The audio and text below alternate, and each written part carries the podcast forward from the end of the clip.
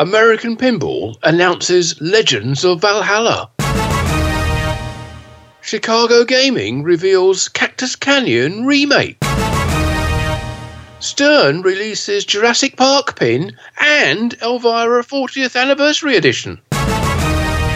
Interview with the Scorbit team. Hi, my name is Jonathan Joosten. I'm the editor of Pinball Magazine. And I'm joined today with. I'm Martin Ebb, and I'm the editor of Pinball News, and we are here to look back at all the excitement that took place in the pinball world in October 2021. And although we What- say it every month that it's been an exciting month, But this time, I think I think we, we got yeah, a very there's no exciting month to discuss. Oh, yeah, absolutely. Lots of uh, um, uh, things going on. Um, a couple Yeah, of new uh, games, of new games, uh, new- Pinball Expo happening. new systems. Yeah, it's it's really really you know packed. So really, we should just get on with it. Really, shouldn't Yeah. we? Start rather than just uh, waste any more time because Yeah. it's. I think it's going to be quite a long one, to be honest. Yeah, well, uh, speaking of that, um, we uh, pre-recorded uh, the interview with the Scorbit team, uh, which is uh, an hour and uh, 23 minutes. Um, so we're saving that to the end of this podcast because if you're um, not that interested in that, then it's easier to just skip at that point, but still having heard everything else instead of skipping through the podcast trying to find the end of the interview. So, Well, um, yeah. Although I would say that um, even if you're not interested in it now, give it a listen because there's uh, it might be something that wins you over and uh, re- uh, no, introduces you to a whole new way to play games. But anyway, we'll, yeah. we'll come to oh, that. a it's definitely in- exciting. I'll, I'll give you that. So, uh, by all means, give it a chance. But we'll Yeah, save that for the. We'll we'll save that as the last segment of this um, this episode. Sounds and we, like and, and, and, Okay. um, uh, we might be doing a uh, a live interview as well, which is something Ooh. that we haven't done before. So, bear with me. yeah. I'm looking forward to that. Right. Yeah. Okay. Okay. So- but let's let's start off with our, our headlines then. And uh, the first one of those was uh, from American Pinball, and uh, they, you know, we we've been waiting for the announcement of their what fourth game Yes. is it? Yes. Um, for quite some time, and although I think we knew, I think we even mentioned what we thought it was before. yeah, I think So I it don't was think it- it would actually a came public as a secret, uh, so to, so to speak. yeah, that's right. So um, yes, so they did a, a- officially a launch uh, Legends of Valhalla, Yeah. which is which has been produced by Scott Gullix and Frank Gigliotti of Riot Pinball. Right. Who you And might know been- from from Wrath of Olympus from a couple of years ago. Absolutely, the game or Woolly, as it was uh, as otherwise known, which uh, they sold a, a certain number of, but didn't. Um, it didn't take enough orders in order to take it into full production. Yeah, I think So at Scott some moved on. at some point Spooky was interested if there was enough demand, and uh, that Yes. didn't seem to be there. And I think it was a highly cost costly game, uh, a wide body with with lots of. Um, uh. You're right. There's stuff- a lot of stuff- mechanisms and Yes. devices and things on on there. But, so but it was a very yeah. impressive game. Absolutely, It Yeah. was. Yeah. So good Yeah, for Scott so and, anyway. and Frank that they landed uh, Legends of Valhalla with um, with American Pinball. I believe they uh, they produced five prototypes themselves uh, before uh, American Pinball picked the title up and took it into production. So. Uh, congratulations to to to Scott and Frank for uh, uh, getting a deal with American uh, Pinball, and um, from what I understood from the Pinball Expo seminar of American Pinball, uh, they uh, it's not a one and done deal as they mentioned it. No. So so we might see more from Riot Pinball in collaboration with American Pinball. I think it's also worth saying that um, it wasn't just a case that, um, that sort of Scott and Frank produced the game and uh, delivered it to American and, and they built it. The No, game no, was was, actually uh, much very- further developed by Yes. American Pinball. So the whole team there worked on it, made it made it something which could be mass produced. They developed the software further, changed some of the playfield features, uh, did um, a whole whole new music track to it and voice calls as well. Yeah. The, the music is, uh, I think there's something like 22 tracks Yeah, from and- uh, the, the group Two Steps from Hell, Yeah. which um, who I thought now remind me whether this is oh, you might remember better than I do. Didn't they do something for? Didn't they do the the music for Jersey Jack Pinball's um, sort of intro? Oh, there could I be. I, I, I might have to look at hell for, for, tied up with for, JJP. for that leader. I'm not sure whether uh, that was them, but um, Yeah, I think it was. Um, I, maybe I'm misremembering, but I, I think that's the case. Um, but anyway, um, one of the key things that um, that when the when the when the game was announced that uh, that, that Dave Fix um, told us before in an interview is that But when the game is announced, we he wanted couldn't the game to publicly say it. We knew up front what, what, what, why he was delaying the announcement of the game because that's Yeah. what happened. The game was ready to go. He could announce it any minute, but he wanted to wait until games were ready to be played at locations, preferably in the US and in Europe and Australia as well. Um, obviously, there's uh, heavy delays in uh, uh, transport overseas of uh, uh, of games. So Europe and Australia didn't work out, but he did get games uh, on the day of the announcement available uh, at public locations in in America. Several arcades across the country had the game uh, set up so people could play it right away. Which I yeah, think it's is rather a- a- unusual um, because it, the announcement was actually made on a Saturday, Yeah. which uh, is not a normal business day. But that's the day when the game was available to play at a, a number of arcades. I think there was about eight, and then from the following Monday, it was available at, at another bunch of locations as well. So uh, you you didn't time- have to. If you couldn't play it at the weekend, then you could play on the Monday. Yeah, and that was the Monday before Pinball Expo. Mm, yes, indeed. Um, so um I, I don't think we said it, but the, it's been taken into production now with a, a limited edition version, of which there will be 500 units produced. Yeah, originally that was 300, but the demand was so high that they uh, uh, expanded it to 500, if that's the correct expression now. Uh, Yeah. So it's 500 units now. I'm not sure uh, whether they might uh, uh, increase that number again. Uh, so far, the standard edition has not been announced yet. So it looks like they're trying to mostly sell limited edition games, which I can understand, of course. Um, but if it's a limited edition game, that doesn't mean you can keep on increasing the number, the production number. No, that's right. And uh, there's no guarantee that uh, they will actually ever produce a standard edition, but the intention is there if, if they if they think the demand is uh, is sufficient. Right. So, but if you're uh, if you're interested in a Viking themed uh, pinball machine, there's not that many around. Um, of course, there was a Bally Viking in uh, the early '80s. And That's true. pro- probably one of the few that I can think of, or the only one actually. So, um, but it's uh, it's interesting. Um, Jack Danger already hosted a gameplay stream, uh, which um, uh, also saw the introduction of a new American pinball uh, uh, team member, so to speak, uh, Stephen Bowden, who uh, uh, has worked at Deeproot Pinball, um, has now joined American Pinball. Yes, if you ever thought there was any doubt that that, that everybody was was fleeing from Deeproot and trying to get work elsewhere, well, here's here's proof. Yes, Steve's joined them as corporate account manager and creative and marketing marketing consultant, uh, which is a fairly wide brief. I'd have thought, but uh, no, as as we know at uh, at Deeproot, he was responsible for rule and storyline development on games there. But um, yeah, we'll have some more Deeproot news later. But um, good to see Steve uh, landing on his feet and uh, and and ending up at American, where he can uh, no doubt um, further enhance their their game development.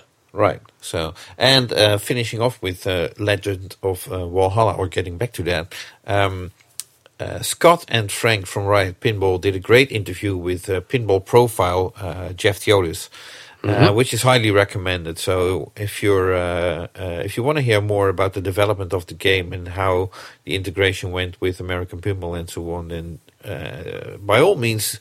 Uh, check out uh, uh, one of the most recent uh, uh, pinball profile episodes. Uh, if you Yes, just, epi- episode three hundred and twenty. If, if you're uh, if you're on the website pinballprofile.com. thanks. Yes. Um, and then, uh, last but certainly not least, um, uh, well, Pinball Expo is is definitely going to be uh, uh, be mentioned uh, uh, more in this. Uh, I think so, In, yeah. in this episode, um, but um, American Pinball did have an interesting announcement at the show at the end of their um, their seminar. David Fix uh, basically announced the American Pinball American Dream contest um, which is basically an open invitation to the homebrew community to create uh, a new game, bring it to Expo next year, and uh, they will have they will uh, look and find a way to have uh, the audience uh, uh, put in votes for what they think is the best game, and the American pinball team will also uh, be voting on what they feel is the best game, and the sum of those should determine a winner, where American Pinball uh, will take that game into production. Yeah, absolutely. Um, now there's uh, no information at this time as you know what what the developers will get in in compensation for having their or doing uh, the design work on a game, but um, it's um, it's a way for any homebrew, and it doesn't doesn't need to be a new game. It could be a game which has been presented before, but it needs to be developed sufficiently that it's ready to to um, for the American pinball um, team to do the same kind of tweaks and adjustments and uh, make it production ready as they have for Legends of Valhalla. Right. Which um, know, I'm I'm not downplaying that at all because I'm I'm sure there was a significant amount of work. You know, that some of the things were certainly changed on Legends of Valhalla to make it make it more fun. You know, the addition of the Thor hammer and the magnet underneath it, which uh, replaced uh, what was previously just a, an outpost, and um, and you know, the beefing up of the sounds and uh, the music and the and the and the voice calls and that kind of stuff. So, what they're looking for, and I'm not sure exactly who's gonna who's gonna have the overriding say on this. I'm sure it's. I'd like to think it'd be American pinball who would who would make the final call on it rather than it being subject to a public vote. But they they'll be looking to see just how how ready it is to take into production, how much how much extra work it needs, um, and it's it's a great chance for for somebody who's just um, developing a game and, and it could be their dream theme, and it uh, no, rather than just being their, their garage project, can actually uh, go out into the wider world. And uh, so you know, from the clock is ticking until uh, I guess it's going to be October 2022 to get your Yes. game ready. Yeah. Um, uh, interestingly, and I'll give you a little scoop here, I'm intending to enter that competition. My goodness, I think I know what what you might be uh, putting forward, but um, You might be We'll- right, but we'll- but thi- this is uh, we certainly won't discuss that any further at this stage. No, but um, no, I um, uh, I do have a, a actually a, a, a- very simple yet extremely fun, I would say, uh, game design that I've developed already a couple of years ago, um, which I have a virtual version uh, actually running, and I'm looking to prototype it. Um, if I can manage to do that, why not bring it to Expo?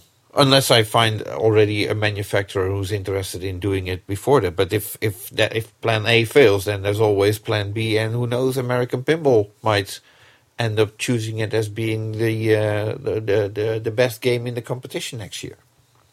Yeah. Well, fingers crossed, and uh, I, I know exactly which game you're talking about, and it, it is a fun one. And uh, let, let's see, let's see how you can uh, develop it over the coming uh, twelve months. Right. So um, yeah.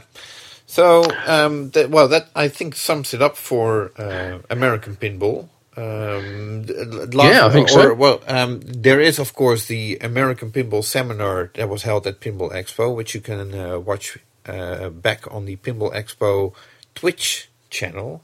So if you're interested in that, then make sure to uh, to see what they had to say at uh, at the event. Uh, they were joined with um, well, David Fix, of course, was there. Um, Josh Kugler was there. Scott and Frank of um, Riot, Riot Pinball were there, and there was one other guy, and I really, apologize for not remembering his name.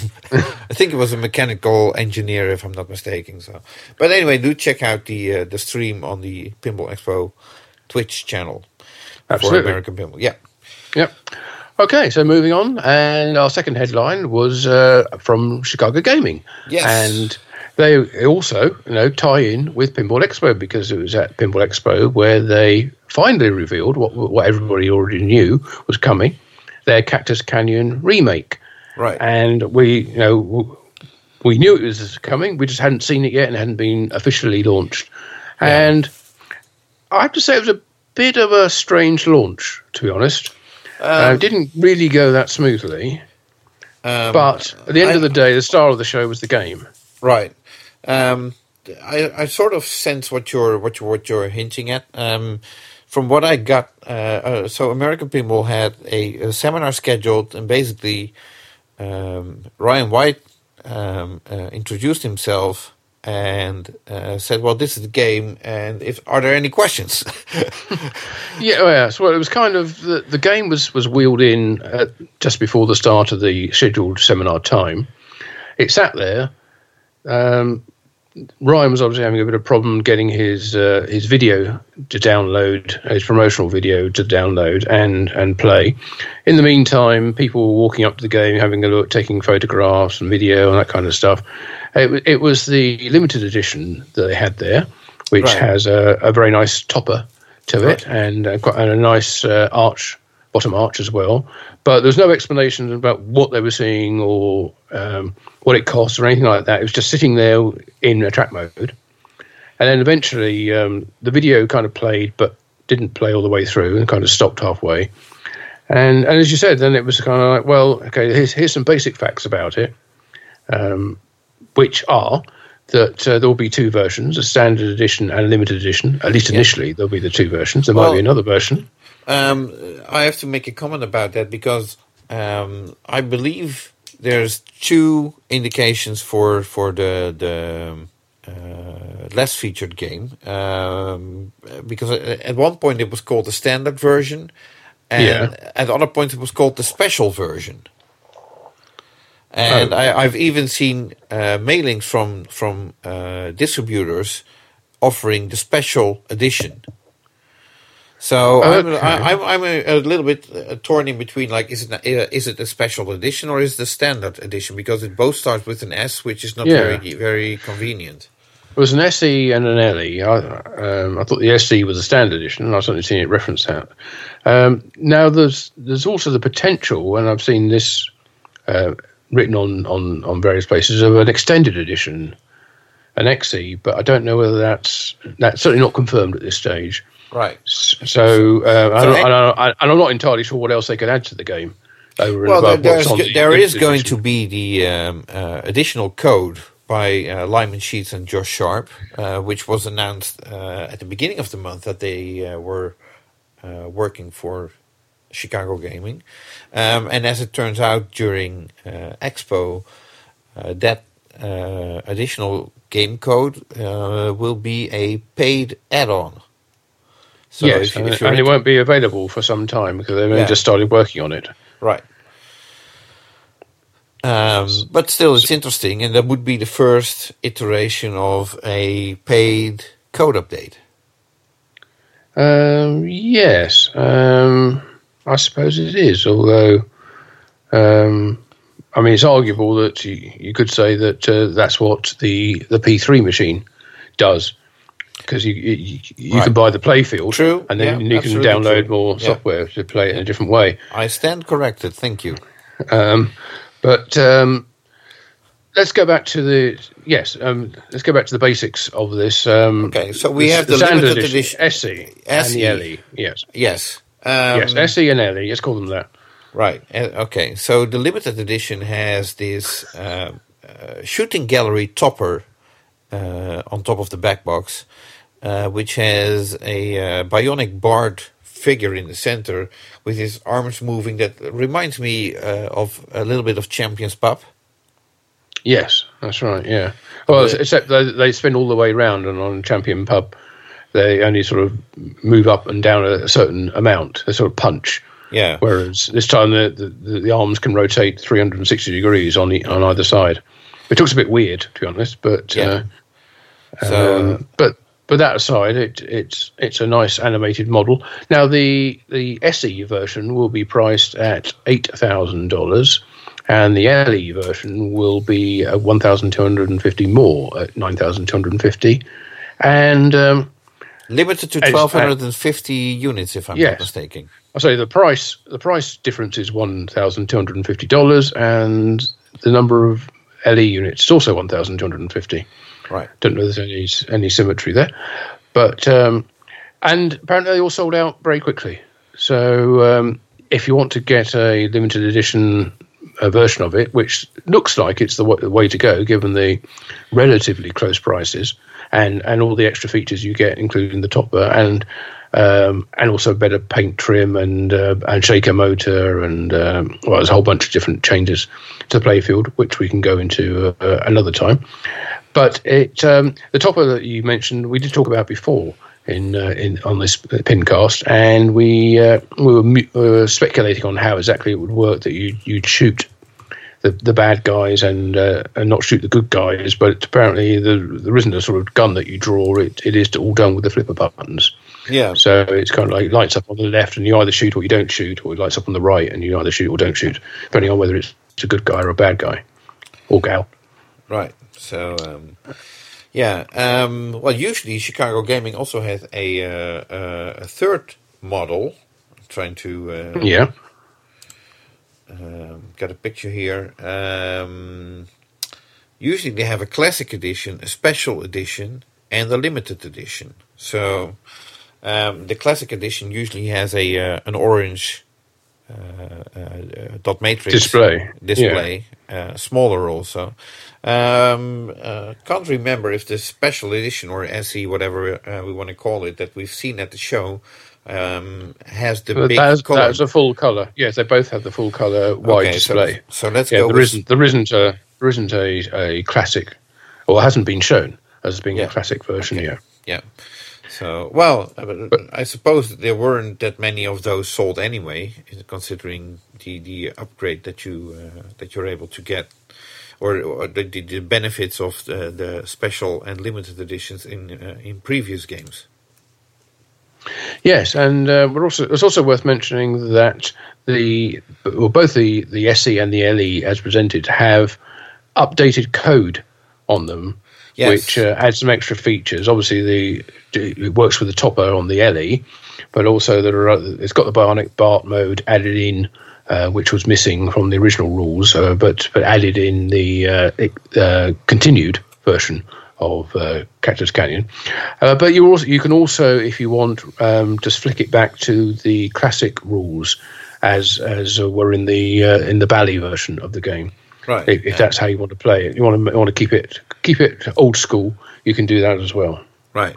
Um, obviously, the game has uh, f- uh, colored animation um, uh, based on the original dot matrix uh, display animations, but uh, completely redrawn in a higher resolution.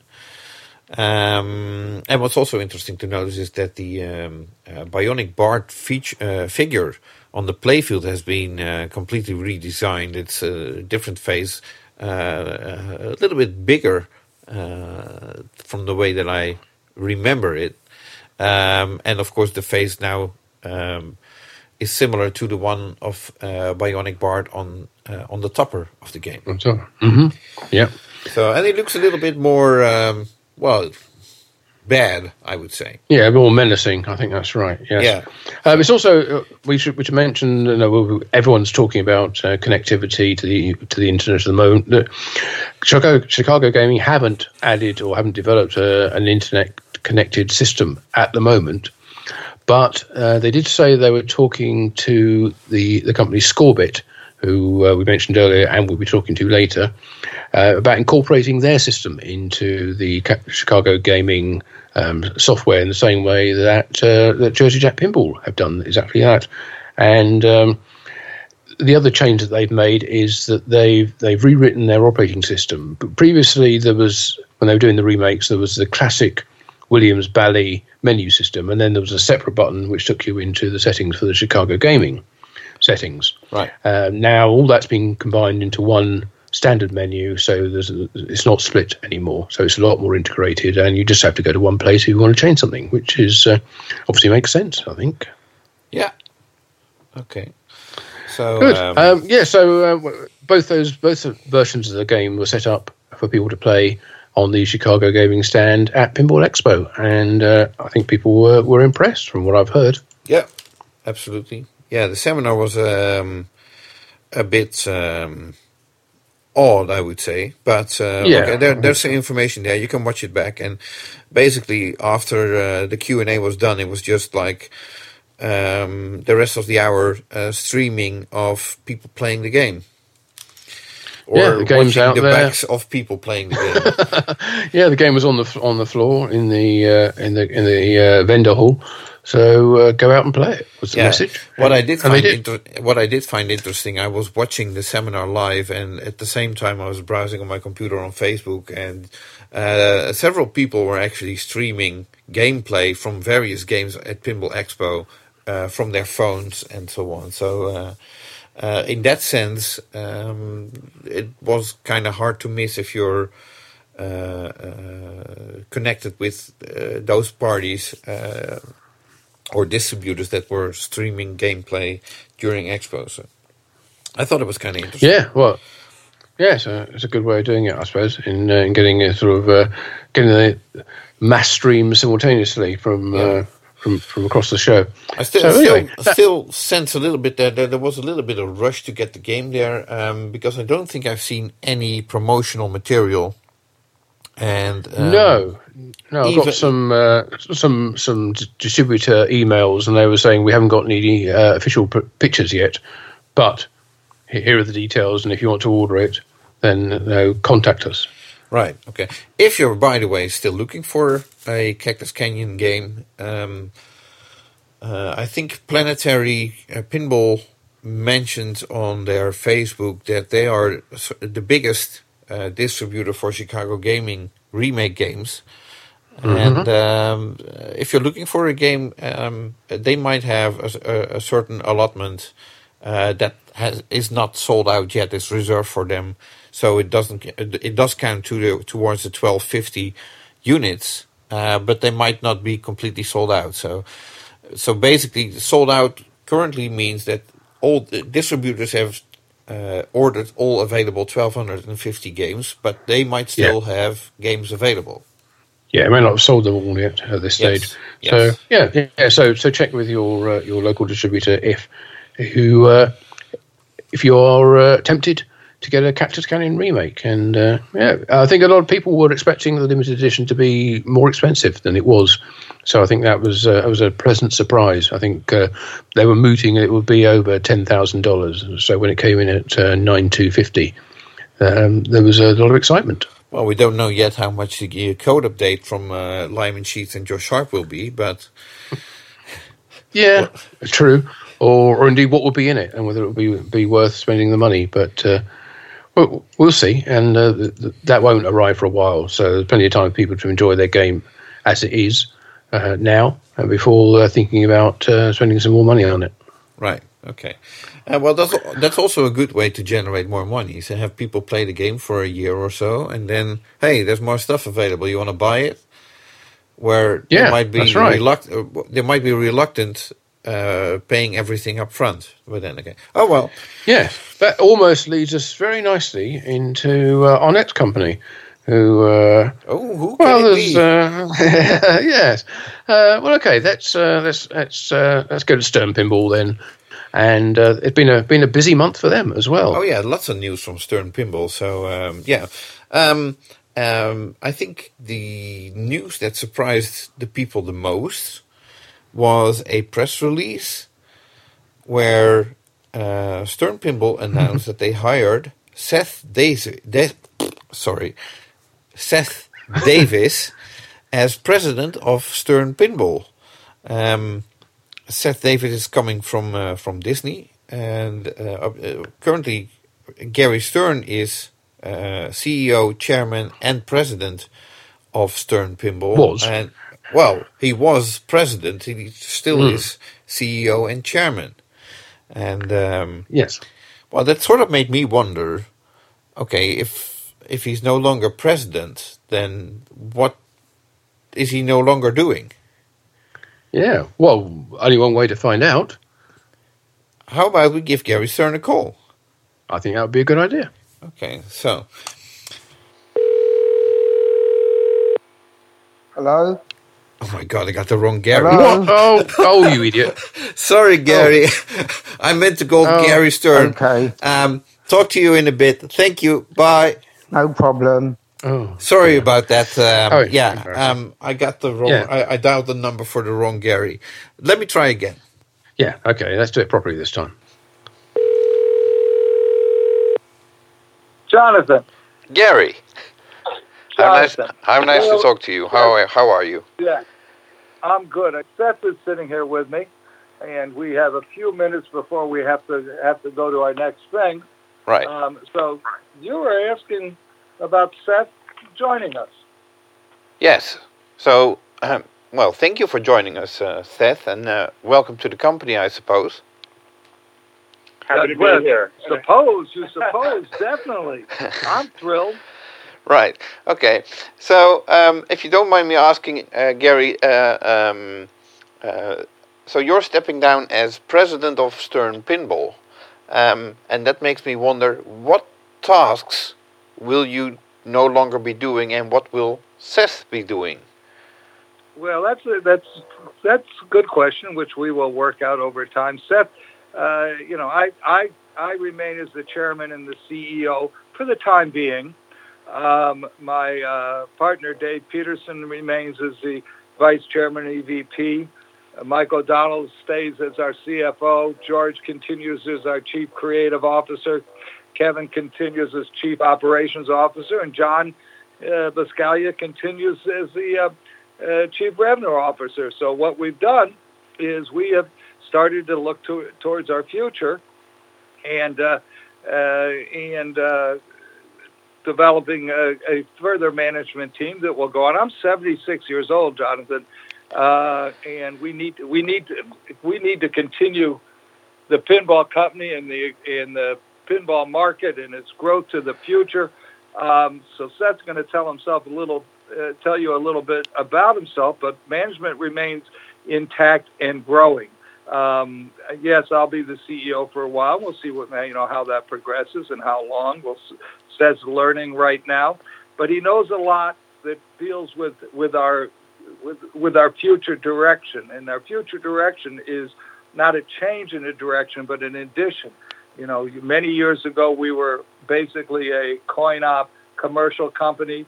We developed as the world was changing into a commercial game and collector, enthusiast, and general homeowner game. And that was a change and a growth in, in the business and in the market segments. And to augment all of those segments, we have started uh, with George's development over the last two years and millions of dollars invested to create uh, Insider Connected, and this is the next the next development of pinball. The game's still under the glass, but the development of what this does, and if you talk to people who are at Pinball Expo, you'll see how excited they were, or people who went to the uh, bar arcade, uh, Logan Hardware, uh, or Logan Arcade. Now you've uh, you've been there uh, so you know what I'm talking about. We had an event there, very successful.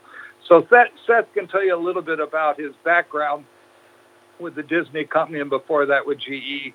I'm going to let him do that, and then I might let you ask a second question because all of this is still the answer to your first question. So Seth, tell a little bit about yourself. Sure. It's uh, nice to meet you. Uh, I'm Seth, Likewise. and uh, I just uh, I'm a week in now to being at uh, Stern, and part of the team and uh, learning a lot, of, lot from Gary and the rest of the team here. Um, as Gary said, my background is in uh, a variety of connected gaming products. Um, so I worked at Disney for about 13 years. Uh, I spent some time the last couple of years working on Disney streaming, things like Disney Plus um, and their connected services.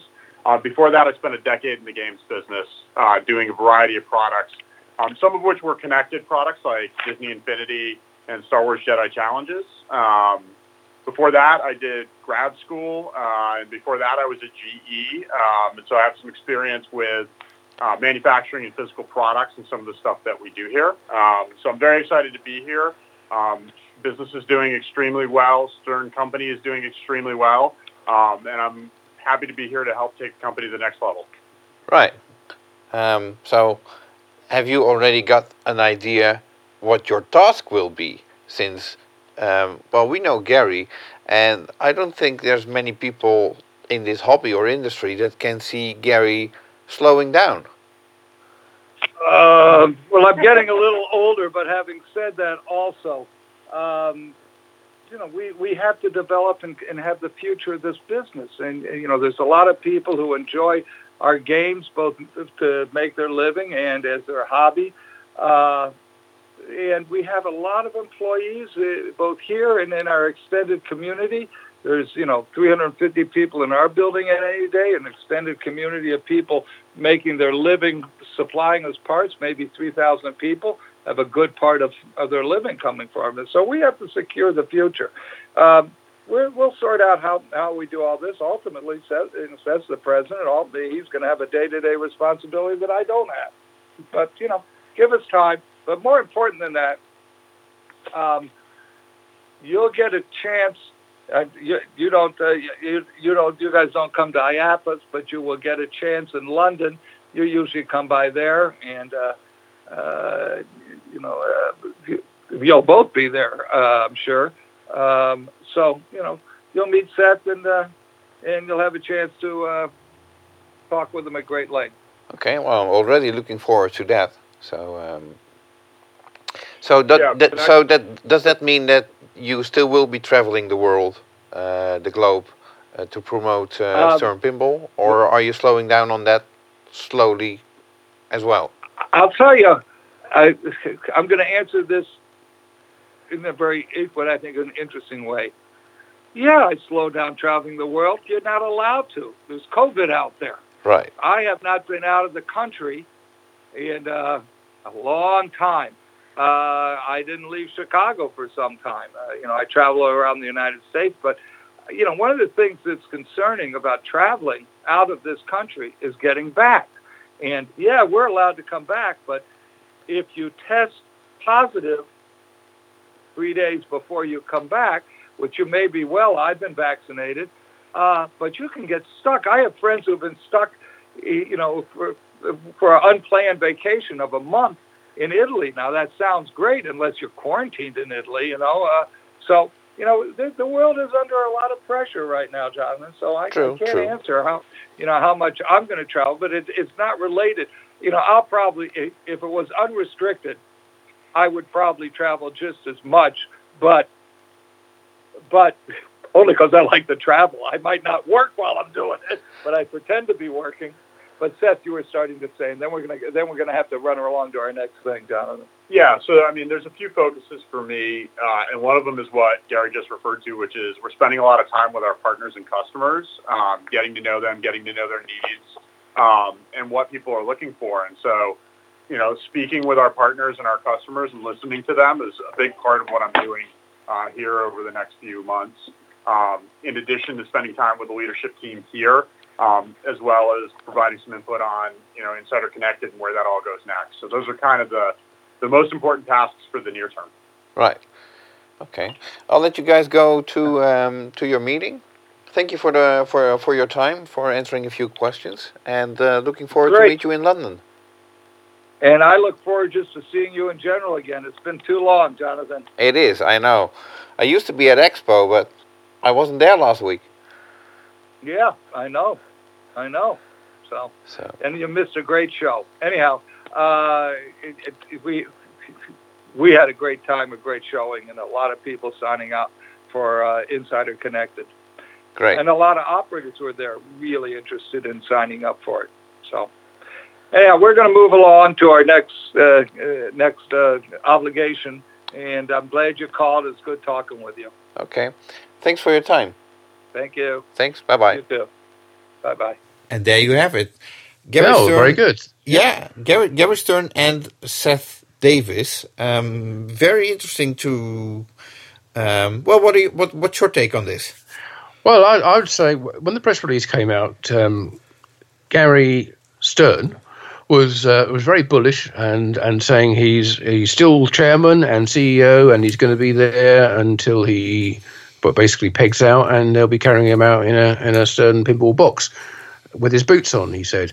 But in that interview, it certainly sounded like he was sort of mm, uh, getting ready to, to stand down in, at, uh, before too long. You know, he said he's he's still chairman and CEO for now, but um, that wasn't uh, didn't didn't uh, give Didn't the impression like that he was going like to be there for a long time. No, exactly. Yeah. Um, Yeah, interesting. But, Absolutely. uh, so, so remember where you heard it first. Yeah, lot of talk about uh, about needing to to uh, plan for the future and uh, you know develop a line of succession. And uh, yeah, as you say, you heard in that, that interview right here on the Pinball Magazine, Pinball News, Pincast. Right. So, uh, but there was uh, lots of, of, of other news uh, from Stern Pinball. Well, before we move on, I think it's probably just worth uh, having a little little rumination on uh, on Seth's appointment Oh, as president, because Sure. although we didn't actually get to find out exactly what he's going to be doing, well, he still wasn't- doesn't, wasn't he, he doesn't know himself. That That's No, he's, he's going to spend 90 days, he said, uh, learning the business before he uh, actually sort of starts making any, any kind of decisions about what needs to be done. right. But uh, you said in, in the introduction that he comes from Disney, uh, where he was uh, he was responsible for, at least partly responsible, if not entirely, for their, their streaming services, Disney Plus, and um, I forget what their other Yeah. no, other streaming service was. But it's basically about um, revenue generation. Right. So he is he's a guy who knows how to build revenue from customers from a company and get them to to subscribe to services. And that's something which we've been talking about uh, quite a lot recently with the Insider Connected system, which we'll talk about more about later. But um, it certainly certainly wouldn't be an entire surprise if um, if the Insider Connected is seen as a major revenue stream um, on top of game sales and you know, an ongoing one, a subscription service in the same way that Disney Plus um, is is uh, is a popular and and lucrative um, income stream for Disney. Right. So, um, yeah, it's uh, uh, it looks like it's it, it's heading that way. At the same time, I'm wondering what that job interview went like. I mean, so what will you be doing? Well, we don't know yet. Yeah. Yes, as you, as you, as you uh, I mean, your, your first question to, to Gary was uh, sort of hit the nail on the head. You know, what, what are you not doing that you were doing before? Then, then at least we know what, what Seth is going to be doing. right. But uh, but we'll find that out in due course, I'm, I'm sure. And uh, and we'll both be there at, uh, as you said, at uh, at uh, the at, at the London show in uh, in January to uh, to interview them. And I might actually uh, be able to uh, get the, get to speak to them a little bit before that. But uh, we'll talk about that a bit later. What my what my plans are for the uh, for the coming month. Right. Okay. Um, now, speaking of uh, uh, Stern Insider Connected, um, those kits that you need to uh, um, uh, to make your game Insider Connected uh, connected, so to speak. Yes. Um, those are now now available from uh, for uh, from distributors for uh, hundred and ninety nine dollars. Yes, that's right. Uh, they're although uh, the, they're in relatively short supply at the moment, and they are being well, distributors are being instructed to sell them to operators rather than to home collectors because they want to want to get more people out there using the Insider Connected system, and putting it on location will you know obviously attract more. Well, will be there in front of more people than it would be if it's sitting in your home game room or basement or whatever. So that's their plan at the moment. They they obviously intend to bring out a lot more kits, but you know we've spoken many times about supply chain issues and you know it, it affects everyone, and uh, they and Stern haven't uh, shied away from the fact that it's impacted on them either. So that that kit is available in in well. I was going to say two forms, but actually there's a whole range of different forms. But there's there's one for the pro machines, if you're fitting it to a pro machine, then the, you get an entire new bottom arch or bottom apron with the QR code reader installed, and it's uh, and and the decals for that QR code reader. But because that that fits across you know every model that they've or every title that they've produced, Except they a few. Uh, that's true. Yeah, there are a few. Good point. Uh, they say you, you should be able to peel off the uh, decals off your old apron and apply them to the new one. But if they get damaged, then they will. Uh, you, you'll be able to get new ones from uh, from Stern for that. Which you can buy for an additional fee. I'm sure, very reasonable. I'm, I'm sure. Um, they're, they're obviously keen to keep. You know, it's 199 dollars for an entire new bottom arch with a QR code reader, and um, as well as a Wi-Fi dongle, uh, wiring kit in order to power it, and a micro SD card.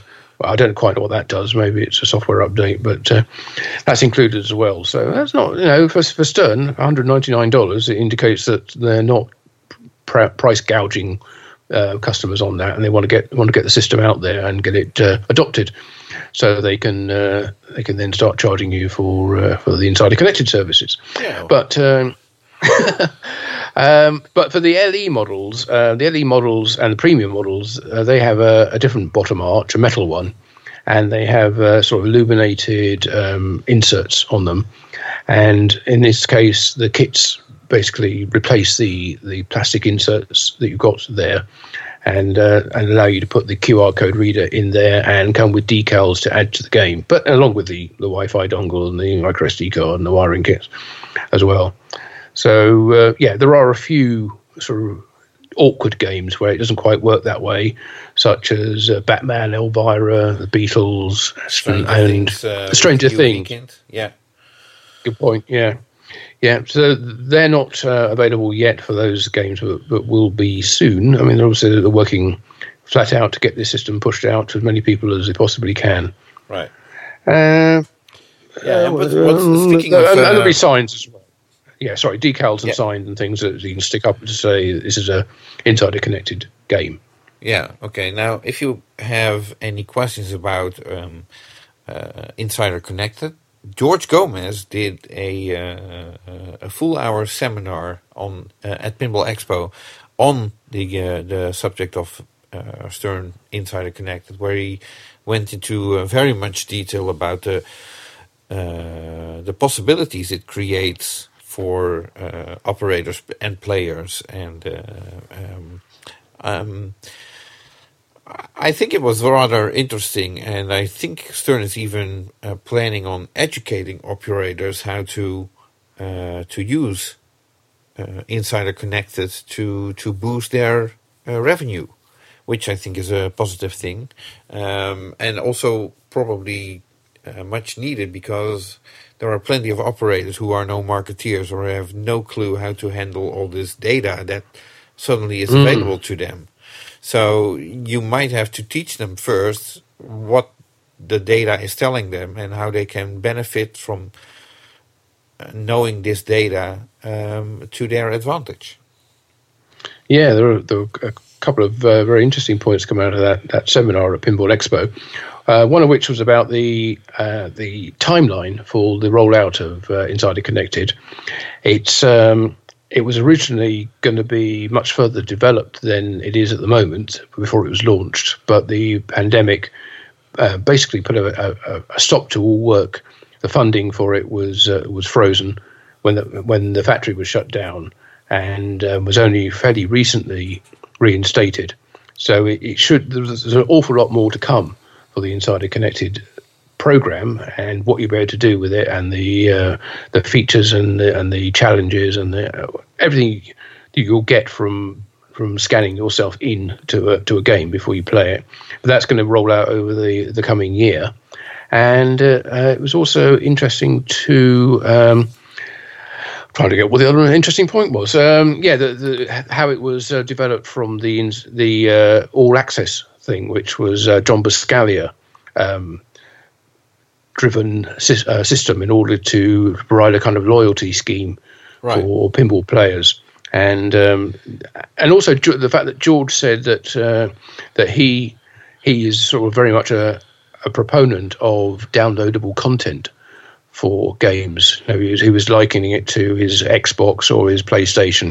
You know, when it, when he uh, when you when you uh, when you playing a, a racing game, then it then offers you the opportunity to buy an, another pack of, of different cars that you could be racing. And he, he said, uh, "I am the guy that, that kind of buys that stuff," and that's what's uh, that's what's driving his thoughts really Yeah. as far as uh, Insider Connected goes, uh, and, Yeah. and downloadable content in general for Yeah. new games. So and and that down, uh, I think he mentioned a couple of things, uh, although um, might not remember it correctly.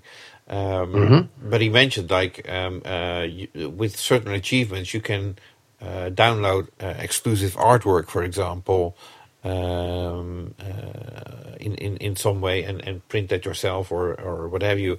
Uh, but but he gave a couple of examples in that seminar of the the, the the, the benefits of playing with Insider Connected and how it enhances your game. And you can also collect certain stuff that you otherwise would not be able to collect.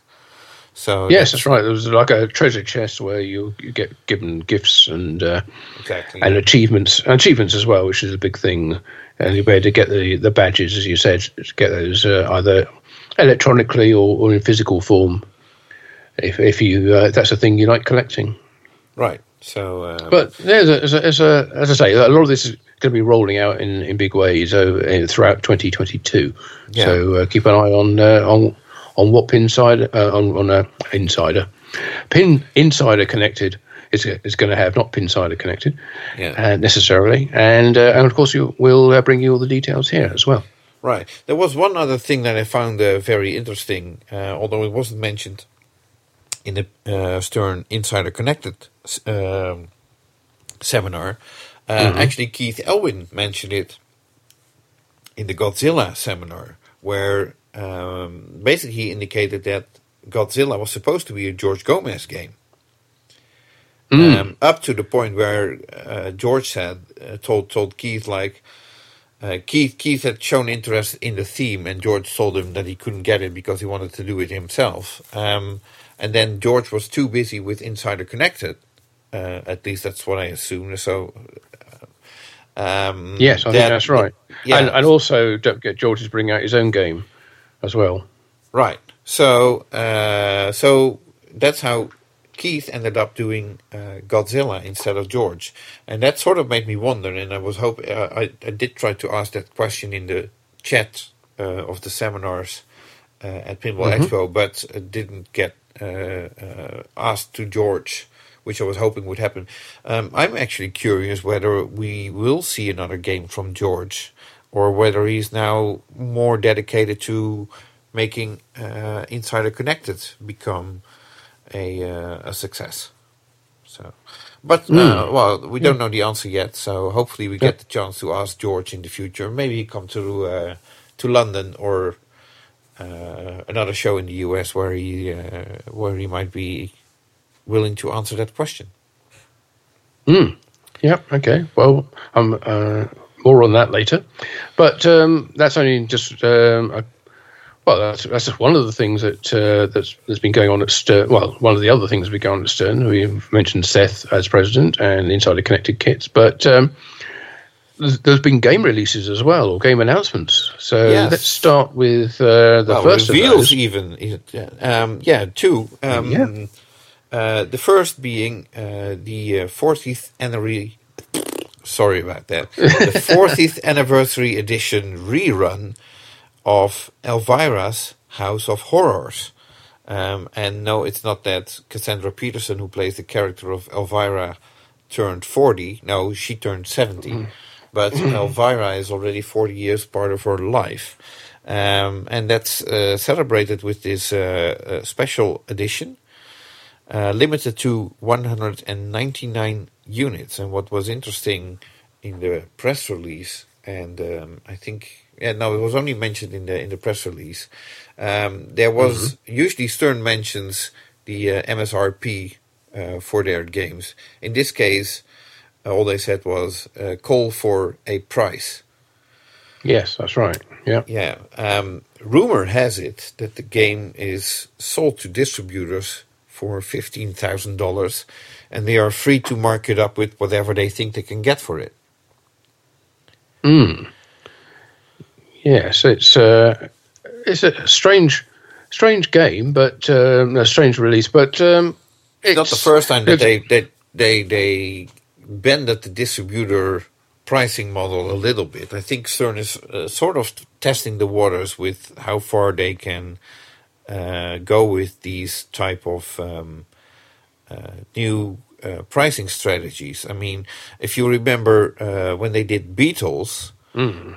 um, the games were sold in uh, lots of 10, seven gold, two uh, di- uh, two platinums and one diamond yeah. game uh, yes. for a total price of I think seven. from the top of my head, don't get don't don't quote me on it if it's wrong, but I think seventy thousand dollars for t- 10, 10 of those games, and distributors were all free to charge whatever they wanted for those games. Mm.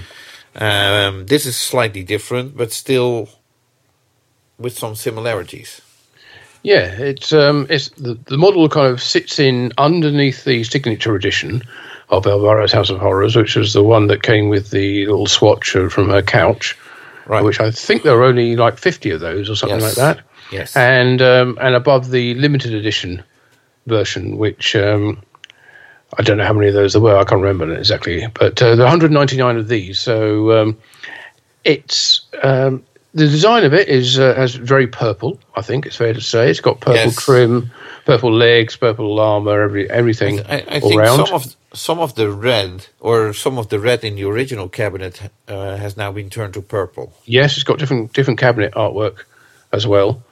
Uh, I think the back box is the same, except it's it's now got a, an Elvira forty years sticker applied to it, as as has the cabinet as well. So I don't think that's changed but I think it might have some different um, interior art as well. And and the game comes with uh, an autographed uh, Elvira trading card, which the signature edition did as well, uh, but also a, a an autographed uh, copy of her memoirs, uh, yours cruelly, Elvira's memoirs of the mysteries of the dark. Right. So so that comes with that. Although I suspect that's probably not too difficult to get elsewhere if uh, if that was the thing that sealed the deal for you. But uh, yeah, it comes with um, uh, what they call uh, paranormal purple sparkle powder coated pinball armor. Right. So there you go. And of course, um, being a new game from Stern, it means it comes with the Insider Connected already installed, which um, is the first Elvira game to have that. Right. Okay. So uh, um, I would not be surprised if all 199 units are already sold out. Yes, I think so. Yeah. Uh, but you might still be able to find one uh, with with certain distributors, I suppose. Um, but yeah, um, yeah, it's it's interesting to see um, uh, a rerun of, of, of a game that I personally didn't think was going to see a rerun. No, or or a new model. Uh, I wasn't expecting this one, so. No, but uh, I mean, I've seen the I've seen prices being quoted of uh, twenty five to twenty eight from distributors. So I think that's um, that's not a bad markup for uh, for a, design uh, for a distributor if they are getting it for fifteen and can sell it for uh, you know ten thousand or, or more more, right. right. which isn't bad. Yep. No, uh, true. But yep. this wasn't the only new game that Stern announced. It most certainly was not, um, because well, we know, um, or we're very familiar with the uh, Jurassic Park pin that was uh, designed by Keith Elwin. Has been right. out for some time, but yes. there's, there's now a new home version of uh, Jurassic Park pin, as in capital pin, um, which has been designed by Jack Danger, and right. I think this has been sort of quite widely trailed that he was working on a project for Stern Pinball. And right. this is exactly what he's been doing as his, as his first game design for them. Yeah. Jack, Jack, obviously very well known as a, as a pinball um, internet streamer through his Dead Flip Twitch channel and YouTube channels. Okay. But um, and and of course he's been designing his own game. Uh, in fact, several games on his uh, on his YouTube channel. You can you can see his progress there, and uh, had um, help from from many people in order to to bring that to conclusion. And I think when he did, he was he sufficiently impressed Stern and George Gomez that they uh, they offered him a job doing uh, design, and uh, this is the first title from him. Yes, and I think it's um, uh, very interesting that um, if you do your first game and you get immediately the license for Jurassic Park, I think they have a very good faith in in the qualities of Jack as a uh, as a designer. Yes, this is um, this is the the home version, as we said before, and it's uh, no, it's it's the next in the in the series of, of pin games, and Yeah, it's which, um, and, and for for for future years, um, Stern tends to come out with such a game, uh, such a, a home version game in the uh, in the fall, um, trying to Yeah. uh, I, uh, benefit from the from the Christmas season, I suppose. That's right. Yeah, get all those holiday season sales, uh, and and indeed they are going to uh, be producing it in time for that for that. And it's um, it, it's a smaller game. It- obviously, there, there are some uh, some cost reductions because it hits the price point of four thousand five hundred ninety nine dollars, Yeah. which is uh, one thousand six hundred dollars less than the Pro version, and um, one thousand nine hundred less if you uh, if you consider the Pro with the Insider Connected QR code reader installed, Right. which they charge an extra three hundred for. So um, it's yeah, it's a decent saving, and un- un- unusually, it's not just a, a re-arting of an existing home uh, home version, which we've seen before. It's actually a completely different design with, that Jack's come up with, and uh, and different design. software from and, uh, and it has Wason- a, a very interactive toy, which we haven't seen earlier on the uh, on the pin models. Yes. Um, well, that's right. Yes. Uh, that me- mechanical designer Rob Blakeman's come up with a a very nice um, T Rex mouth design, which which allows the balls to roll in underneath and, and come out through the mouth itself. Right. Which um, which uh, I think it, it makes it more more interactive than the Pro model is. To be honest, because I think the Pro model doesn't doesn't do much, does it? Uh, the uh, the the T Rex head I above the played ramp. it yet. Sorry, can't can't answer that. So, um, uh, it's also nice to mention that uh, software uh, was done by Wei-Sun Cheng, Yeah. who, uh, well, it's a regular uh, face at Stern. Uh, I think he uh, he worked a lot on uh, WrestleMania back in the day and uh, uh, other games as well. Uh, actually, he was already there when Stern was still doing Dot Matrix games, so he's uh, almost a senior at Stern, I would say. Yeah, he's been doing some uh, quite a lot of stuff on the Insider Connected as well, um, I, I believe. So uh, yeah, so the the team there put that together, and um, yes, if you want to, it, it's being sold through the standard distributor network.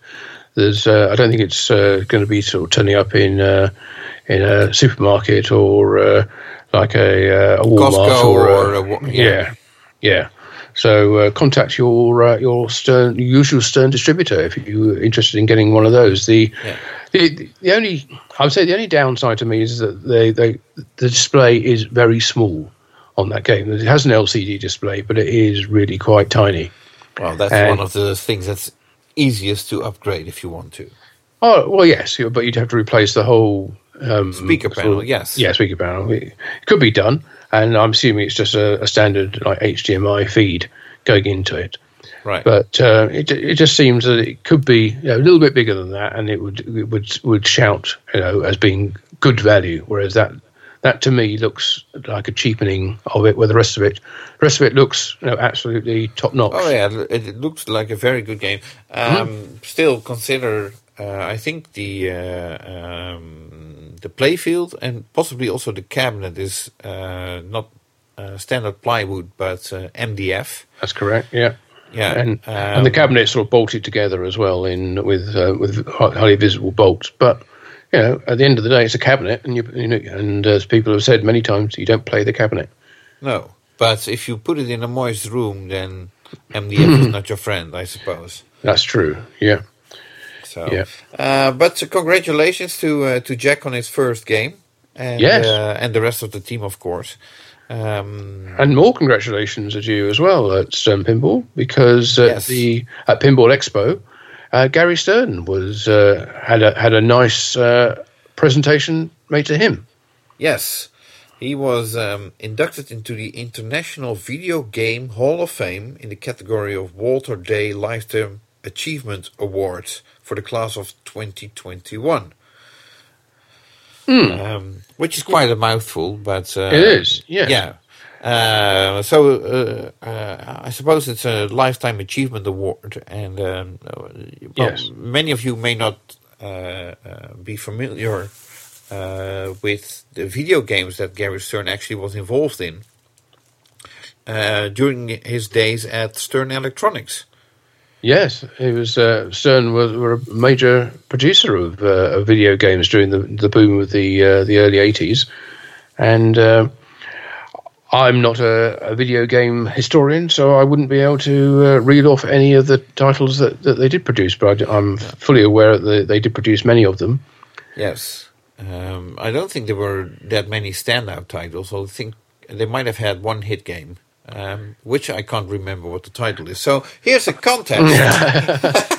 I seem to remember Berserk as being one of theirs, but uh, I could be I could be uh, wrong on that. So, but I, I, do seem to tie in Berserk game with seeing big Stern logo on the side of the cabinet. But uh, well, yeah, go on then. Do your do your uh, do your contest and uh, and, uh, and and what the prize is. Yeah, then we have to give away video games. Um, or, sorry, then we have to give, uh, give away prizes. We only do that on um, uh, on, on on our Yeah, uh, yeah. So you think you know events. pinball quiz? Yeah, yes. exactly. Yes, And as we haven't been able to go to any shows recently, we haven't been doing that. right. So, but I do have a list of um, uh, arcade games manufactured by uh, Stern Electronics. Oh, okay. Um, okay, I can name a few. It's a list of like I think close to thirty titles. Uh, Berserk is uh, certainly one of them. Astro Woohoo! Invader, uh, Scramble, Super Cobra, Turtles, uh, Armored Car, Amidar, uh, programmed by Konami, Frenzy, uh, Tutankham, Pooyan, Rescue, uh, Anteater. Um, it's all titles that I seriously I never ever played. But uh, well, so the, the- it's like a, a list of I think close to thirty titles. So um, uh, so it's it's uh, very uh, uh, logical to induct Gary Stern into the. Uh, or at least uh, award him a lifetime achievement award for his work in arcade video games uh, between the period of 1980 and 1984. So No, okay. That was the uh, that was the time span, was it?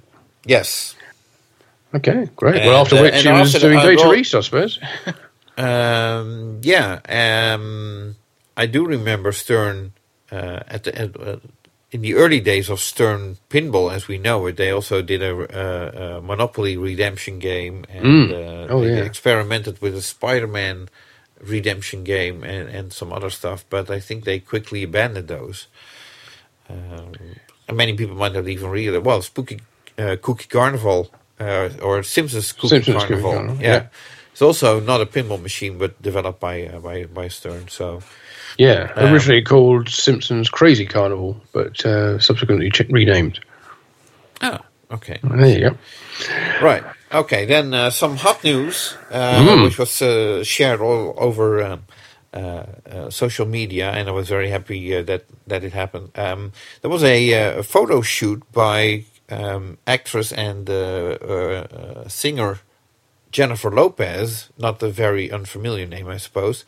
Um, No, posing in a, a, a game room in front of a uh, Stern Jurassic Park uh, game. Of course, uh, Stern uh, shared it, but uh, many other people also uh, shared, pho- shared photos of. Um, well, uh, can't ignore that she's a beautiful woman and uh, a very sexy one, and uh, it's very interesting to see her pose in a in a, in, in a game room. Too bad she wasn't playing a game, just posing with the machines and. The the the um, the vibe of that room, I suppose, in terms of lighting and so on. Uh, very nice photos. So if you're on social media, uh, either you already saw them or look them up. I, I have to admit I didn't see that one, but uh, I, I will go and check it out. Thank you. Okay. So and then Um, well, there's code update news. Um, Yeah. Two- Uh, yeah. Well, Uh, we'll just mention, I think, that um, there are a couple of code updates for Godzilla, which is not really Yeah. surprising considering it's the, the latest game and uh, still actively being developed. Um, version 0.80.0 is the, Yes. the current version.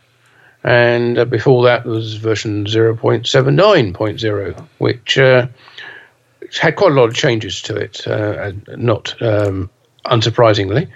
But um, there's too many to list here, really. But there's a, there's a lot of uh, lot of mode changes, a lot of uh, scoring change, uh, uh, balance changes. Um, so super jackpots and things score two million rather than one million, and some some values have gone up, some gone down. So it's just just little tweaks to make it a, a little more balanced in the way Right. that the game plays, as well as a few a few bugs, of course, uh, as we always get, and. Um, some uh, well some adjustment changes as well in the menus for uh, you know, how how long people will get to play the modes. So uh, you know, if you're interested in that, you're only be interested in that if you've got the game really or are about to play it. So if you are, go to the Stern website and you can you can go to the uh, to the uh, software download menu, uh, click on the you accept to sign away your life, and you can read the notes for yourself.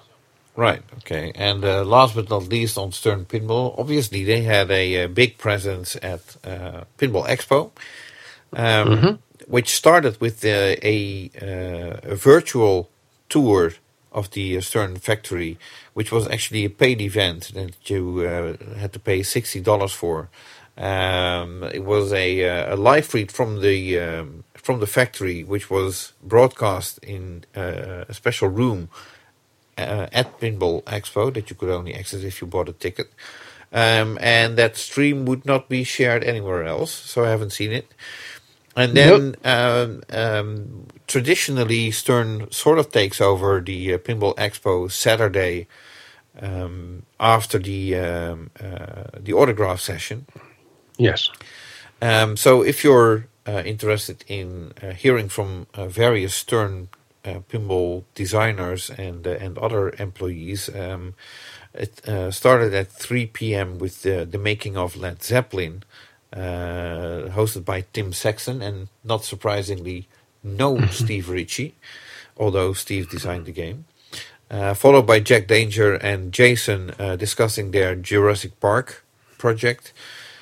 Um, um, uh, the making of the Mandalorian with Brian Eddy and Dwight Sullivan was uh, was next after that. George Gomez Yep. did his uh, Insider Inside. Connected talk, Mhm. followed by Keith Elwin and his team discussing Godzilla, and it was uh, uh, the evening was closed off with uh, Family Feud without the family, uh, a quiz uh, hosted by Dwight Sullivan and Corey Stubb. Yep. So basically, Stern took over the entire Saturday after uh, evening session Yeah. um, with seminar after seminar after seminar. Yes, um, but uh, highly informative, uh, highly recommended. So check out uh, Pinball Expo on Twitch to to to watch these seminars again. Yes, and uh, also um, a little plug there. If you go into the Pinball News article about it, you can see a sh- short write up about each one, uh, as well as a, a link to, uh, to take you straight to the relevant portion of the uh, the Pinball Expo Twitch stream. Um, Right. Because it's at the moment, um, and I'm sure it will, it will change. Uh, the entire day is just presented as one long, uh, like 13 hour clip, and to find the actual seminar you want is not so easy. Uh, certainly Yeah. not to find the start of it when you're scrolling along 13 hours of uh, timeline trying to find Yeah. the exact second where the seminar starts and uh, and not the bit where they're setting up the microphones and that kind of stuff. Yeah. So uh, yeah, those those, those, The links are News has got the available. Yeah, on on Pinball News, uh, Mm-hmm. and I also have on the, on the Pinball Magazine uh, website a uh, uh, an article with the highlights of Pinball Expo that also inclu- includes uh, the links to uh, the direct links to these uh, video seminars. Excellent. So, yeah. Okay, So, so, uh, you, we, we got you covered wherever you uh, wherever you end up um, reading about it.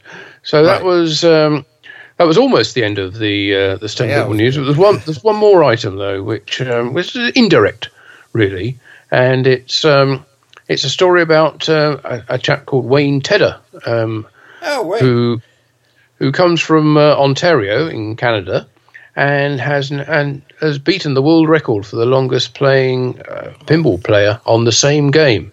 Nice, nice has- fun there. Yeah, yes.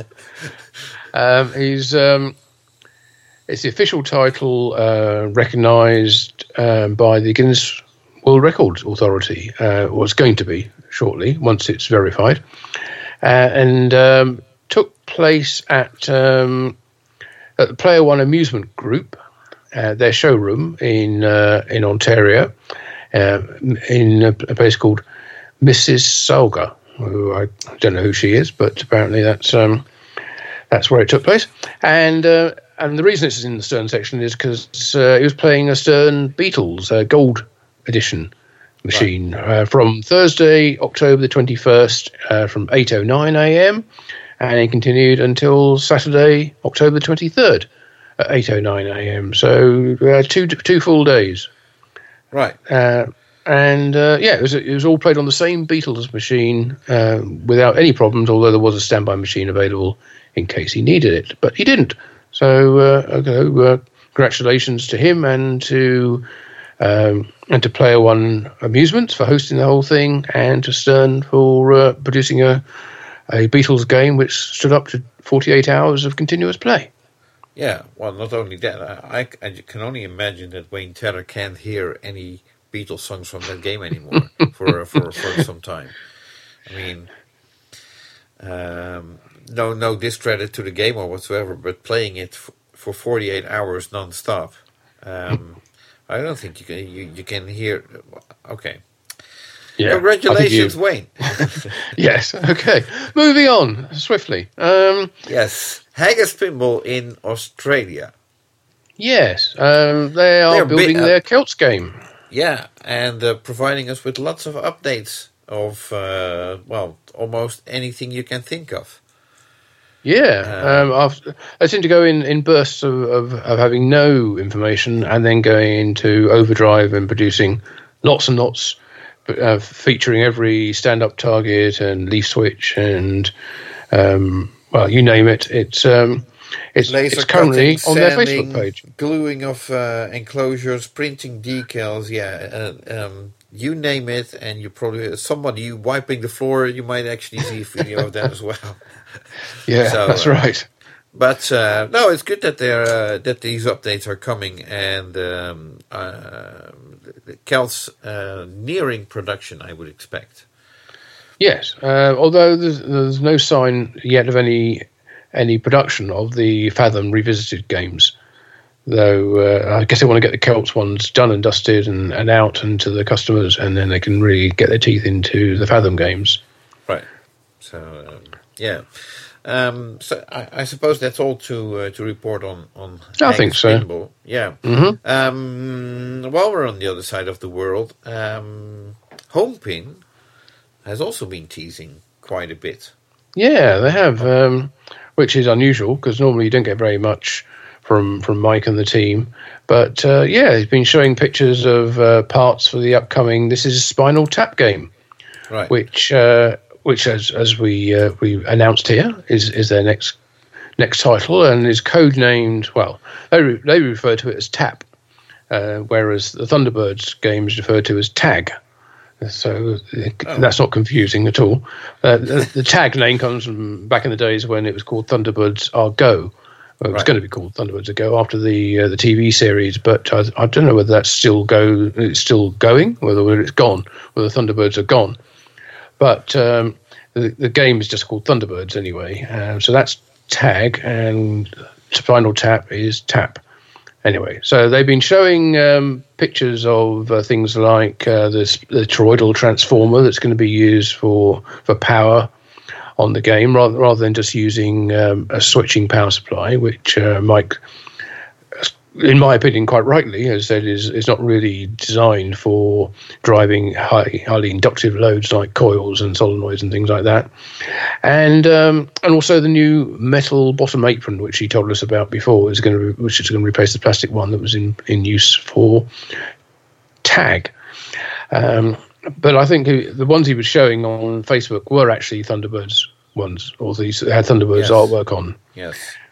Um, other than that, uh, there was a little sneak picture of a bit of the playfield from uh, Spinal Tap, showing some purple slingshot star posts, and um, and the added information that uh, the game will include pinball callouts from what it, what is uh, described as the original band members, but doesn't say how many of them or, or which ones. So, uh, but it's good that they've actually got some some custom callouts going into the game, which Yeah, is excellent. Exactly.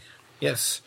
So, uh, well, um, I'm still waiting for uh, photos of a completed uh, and fully built uh, playfield. Obviously, uh, contractual obligations um, uh, should have the game shipping before the end of the year, and we're getting closer and closer. Yes, uh, but uh, equally, those same contractual uh, contractual obligations means they can't show it until it's fully approved by the licensor. I'm sure. So, Right. uh, so that needs Yeah, to be done. Yes. So okay, then um, well, let's move back to the uh, U.S. Uh, We found an interesting piece of information in the uh, San Antonio Express News regarding Deeproot Pinball. Yes, in our previous coverage of that, I was uh, speculating and saying I, I, I didn't expect there would be any kind of criminal prosecution against Robert Mueller for um, everything that's gone down with the pin, with the Deeproot family of companies, which includes Deeproot Pinball.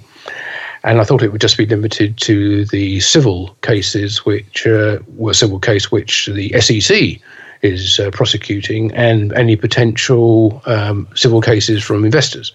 But um, I could be wrong on that because, according to the San Antonio Express News, the uh, Roberts. Uh, um, see exactly what it says. The San Antonio investment advisor Robert Jeffrey Mueller is facing possible criminal prosecutions after security regulators uh, referred their civil fraud case to the U.S. Attorney's Office, and and um, Robert's um, attorney, who is Jay, one of his attorneys, Jay Hulings, uh, said he'd already met with the assistant U.S. attorneys handling the case and said it's an investigation they are moving forward on.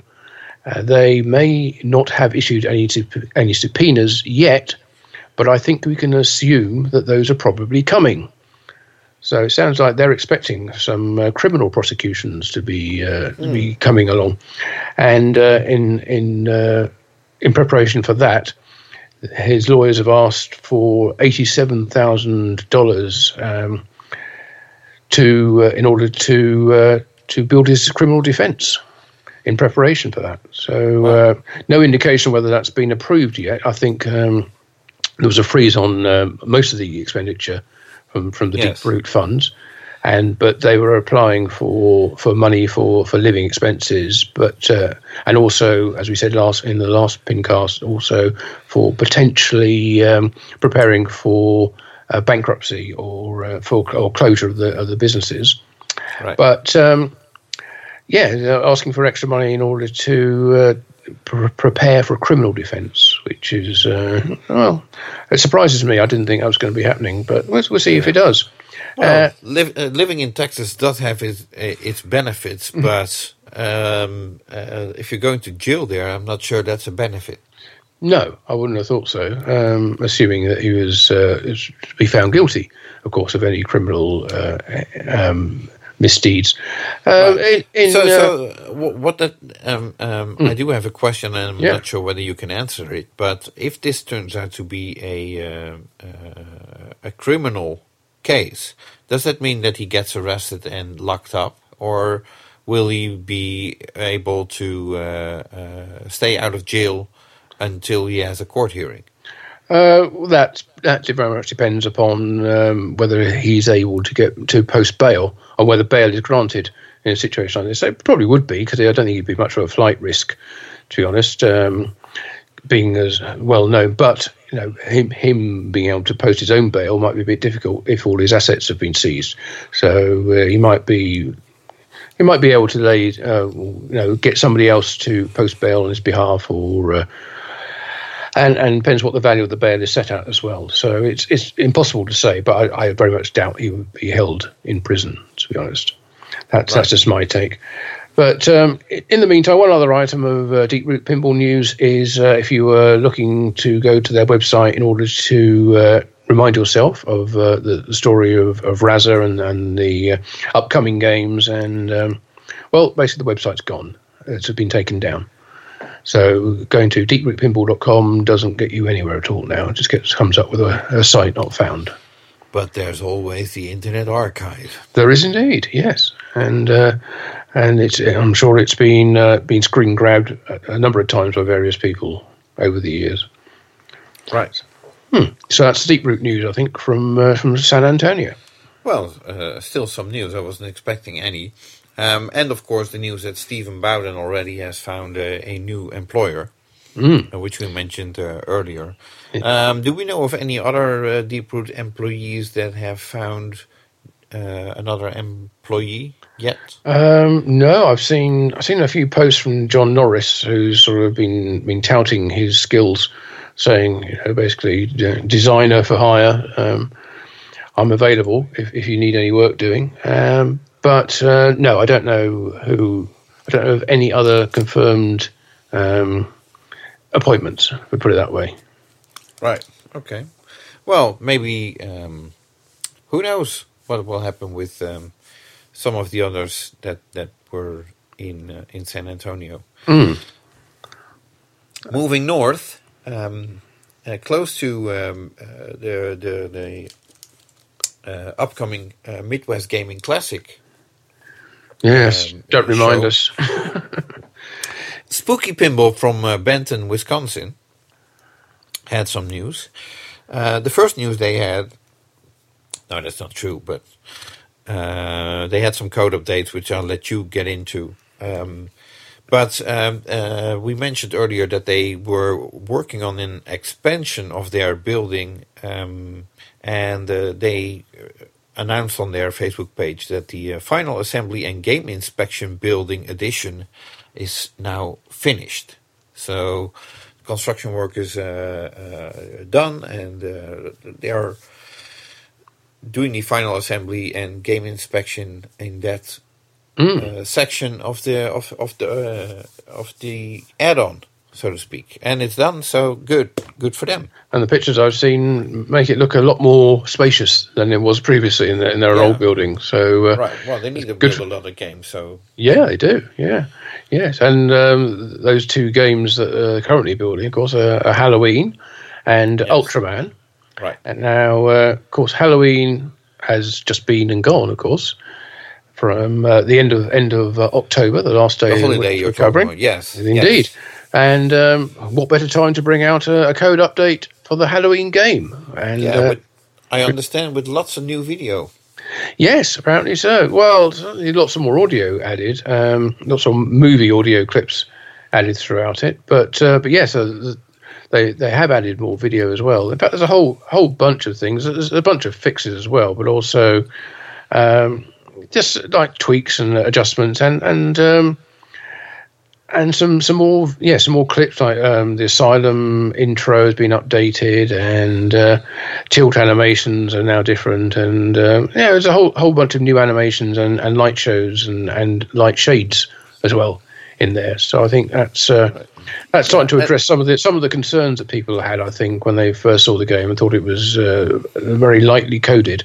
So it's it's coming together and it's going to take time but uh, they are moving there and this is uh, this is version, well, this is version 1.02, which uh, came out on Halloween, but was actually immediately removed uh, because version 1.03 is imminent. So by the time you listen to this, 103 might even be on the website uh, and available to update.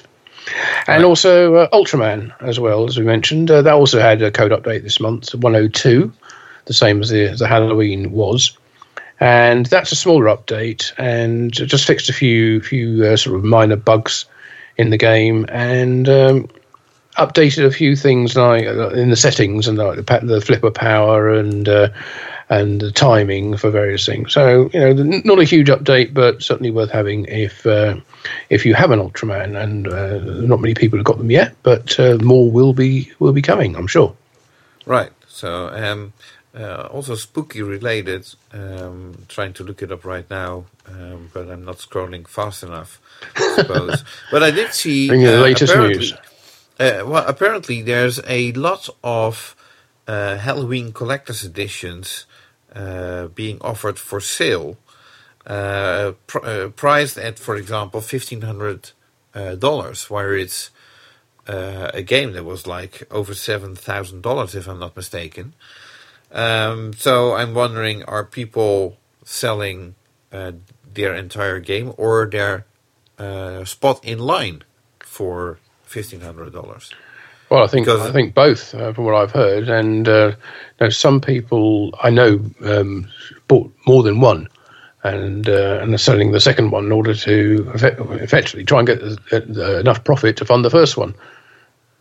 Which is not a bad policy if you can do it, but it requires. I, th- I think when when people first knew about the game, everybody rushed in and bought it, and sold out very quickly. Then there was the usual sort of buyer's remorse, and a few people dropped out, and some places became available, and they were then taken up. And then when people started getting the games, I think there was a sort of a slight underwhelming about the level of, of gameplay in it at that time. Even though everyone knows it's going to improve over time, but I think there's a some people were sort of were then looking to either bail out either on the game that they've got or on their spot, so they're trying to sell that. But if they're trying to sell them for fifteen, and and they're getting that, then that's that, that bodes well for uh, for how how well the game is is being uh, received.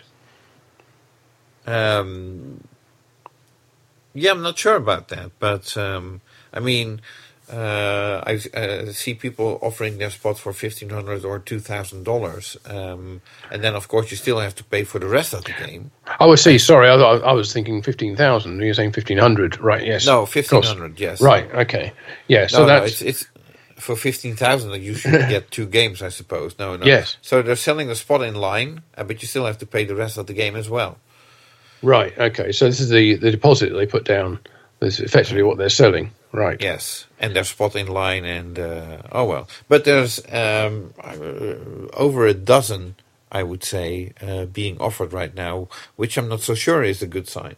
No, I would I would agree with you in if that's the case. Yes, um, that that's probably uh, the, the bit I was talking about just now, where uh, where people were a bit underwhelmed when they first saw it and uh, decided to bail.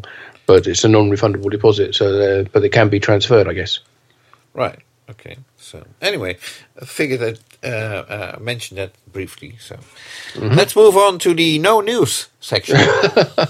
Well, uh, well, we'll start with start with your your neighbours, uh, Dutch Pinball, and Yeah. uh, you've been in touch with Barry, and what, what's he got to say? Well, we briefly texted uh, today.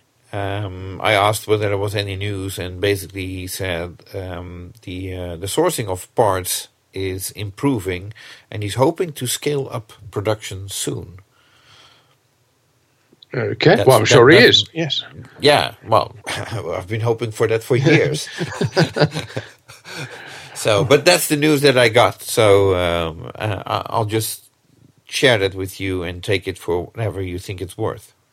Hmm. Well, um, I mean, sourcing of parts is obviously a problem, but it was, it was interesting that uh, one of the one of the things to come out of the uh, Pinball Expo seminars, um, and I, I forget exactly which seminar it was in. That I was hearing it. It might have been George's one, but um, I think it was Gary Stern actually mentioning Yes. that um, uh, uh, they had a, a problem. Um, uh, some of their games use a chip that is also used by Ford, Ford Motors. yeah, for the Um, F one fifty truck. Yeah, something like that, and um, that makes it uh, for them impossible to get or to source, those chips. So they are building games that don't use that chip. Yeah, but he also said that they they kind of preempted this um, this supply chain problem, or at least they saw it coming and uh, took took steps to try and mitigate it by by renting out a, a warehouse and stockpiling uh, the common parts they're going to be needing. So they've uh, they, they they bought all that, and they they got um, I can't remember exactly how many they said, but uh, but uh, yeah, they, they they think they they've got enough parts to uh, to keep going, and uh, Well, that also explains why they are rerunning uh, Elvira, I suppose. um, yeah, I'm, I'm not sure whether how many unique parts there are in that game, but uh, obviously they they uh, they were saying how difficult it is to get parts from suppliers, but they they think they're they're um, they're in a good situation with their their uh, their stocks. I think Ford can make a fortune if they start selling chips. Yeah, fortunately, uh, they, uh, they also have to make cars and trucks, so which need them. So uh, Oh well. yeah, So, um, multimorphic. Yeah. no, I haven't haven't really had any news from from Multimorphic. Uh, Other than Jerry not- being uh, at at Pinball Expo, um, he I, I don't think he did a seminar this year. No, I don't think he did. No, um, they did have a, a big big selection of uh, P-ROC based homebrew games there, which uh, would obviously tie in well with the uh, the American Pinball American Dream competition, because of course American Pinball is, uh, are also using P-ROC still on their uh, on their games, and uh, although they, they they have stated their intention to move away from that in, in due course, there's, there's no sign of that happening just yet. So um, I, I'm, I'm assuming I d- didn't hear it for, for sure, but when uh, Legends of Valhalla was uh, was developed, it wasn't developed on P-ROC, but it was ported over to the uh, American Pinball system, or maybe it was developed on P-ROC, but using using P-ROC uh, using um, multimorphic driver boards, and American Pinball had their own Yeah, uh, have some of their own driver boards, so that the code for that and the drivers for that had to be rewritten for the American pinball system. So that's uh, that's probably what, what what went on there. But uh, no, that uh, that homebrew section at uh, uh, using P-ROC games at uh, or using the P-ROC system at uh, American at the Pinball Expo would be uh, could well be where the winner of uh, the American Dreams competition comes from. So uh, if you've got a chance to play those, you may be uh, you know one step ahead when it when it comes to seeing what the next American pinball title is going to be. but but isn't that going? To, I mean, if you develop a game on the P3 system, uh, would American Pinball be able to take that into production? I, I suppose uh, they could, but it's not going. Then they don't have like the cabinet for the P3 in their arsenal, so I'm not sure whether that would work. Although it's very likely that a third party or an outside party starts developing kits for P3 as well. Doesn't have to necessarily be multimorphic, of course. No, no. Well, I mean, other companies have certainly produced software games for it. Right. Yeah. But they might as well uh, uh, produce hardware kits. Yeah, no reason why not. As long as it's got the manufacturing uh, capability, or can work with Multimorphic to uh, to manufacture it for them. Yeah. Right. Yeah. Okay. But uh, but I rather don't see anybody coming up with P three designs and so on uh, because that will look my my uh, um, uh, entry look rather uh, pale, I suppose, or stale. What's the word? Hmm. Okay. Oh well. So so uh, I don't encourage uh, and and I don't encourage and encourage anybody to uh, to bring their best game. No, no, I, I, please don't. No. No, So- Le- leave it leave it clear for you to win. Right? Yeah, very good. exactly. Yeah. Okay. So- I'm sure. well- I'm sure that will uh, everyone will will, uh, will heed your advice and uh, Right. turn So- turn up with an empty box. Okay, so maybe this is um, uh, uh, speaking of this uh, American uh, Dream co- contest. Um, maybe this is uh, something to consider for Pinball Adventures. Ah, Just take nice take their pun, take their Punny Factory prototype to uh, to Pinball Expo next year, and maybe American Pinball will do the manufacturing. Ah, but why would they do that? Because a, a new video from uh, Pinball Adventures that uh, came out this month um, shows all their manufacturing capabilities. Um, it showed their their office, their test area, and uh, manufacturing facilities for cutting plastic, metalwork, wood.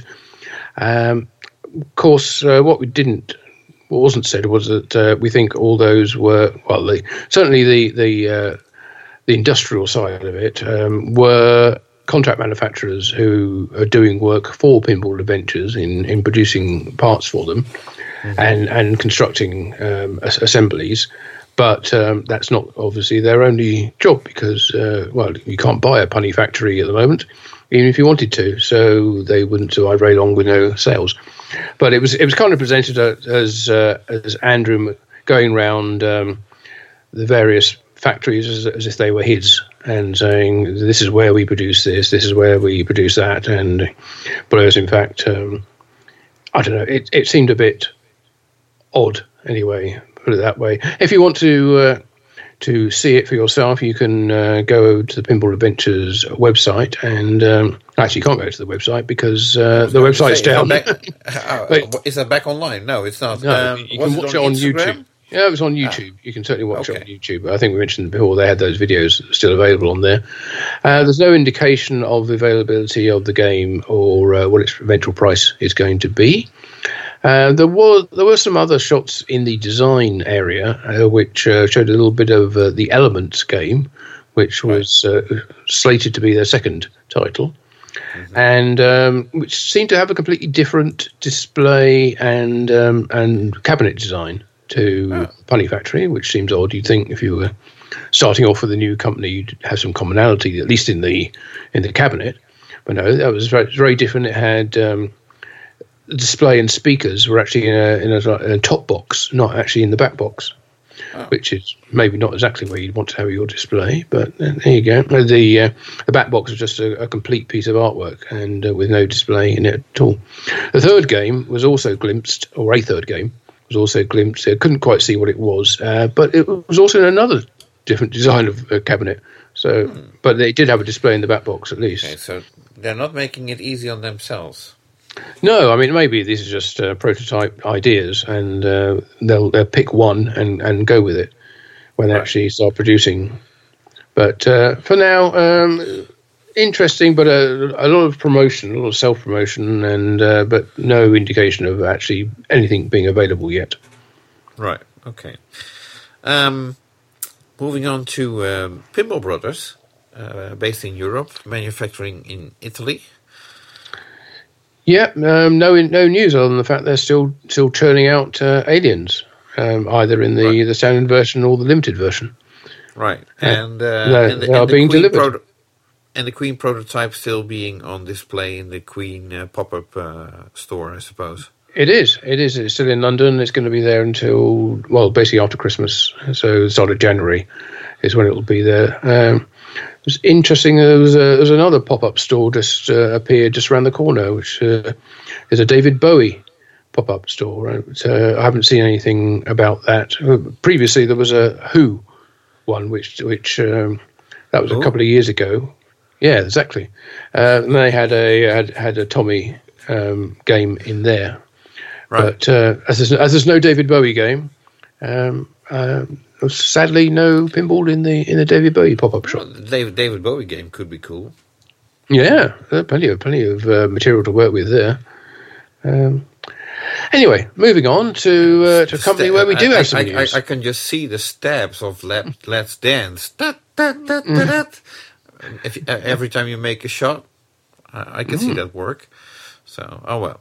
Um, Good for okay, homebrew. so, yeah. So, um, uh, oh, maybe a good. Here's a suggestion for someone to enter the American exactly. Dream contest. Do a David Bowie pin.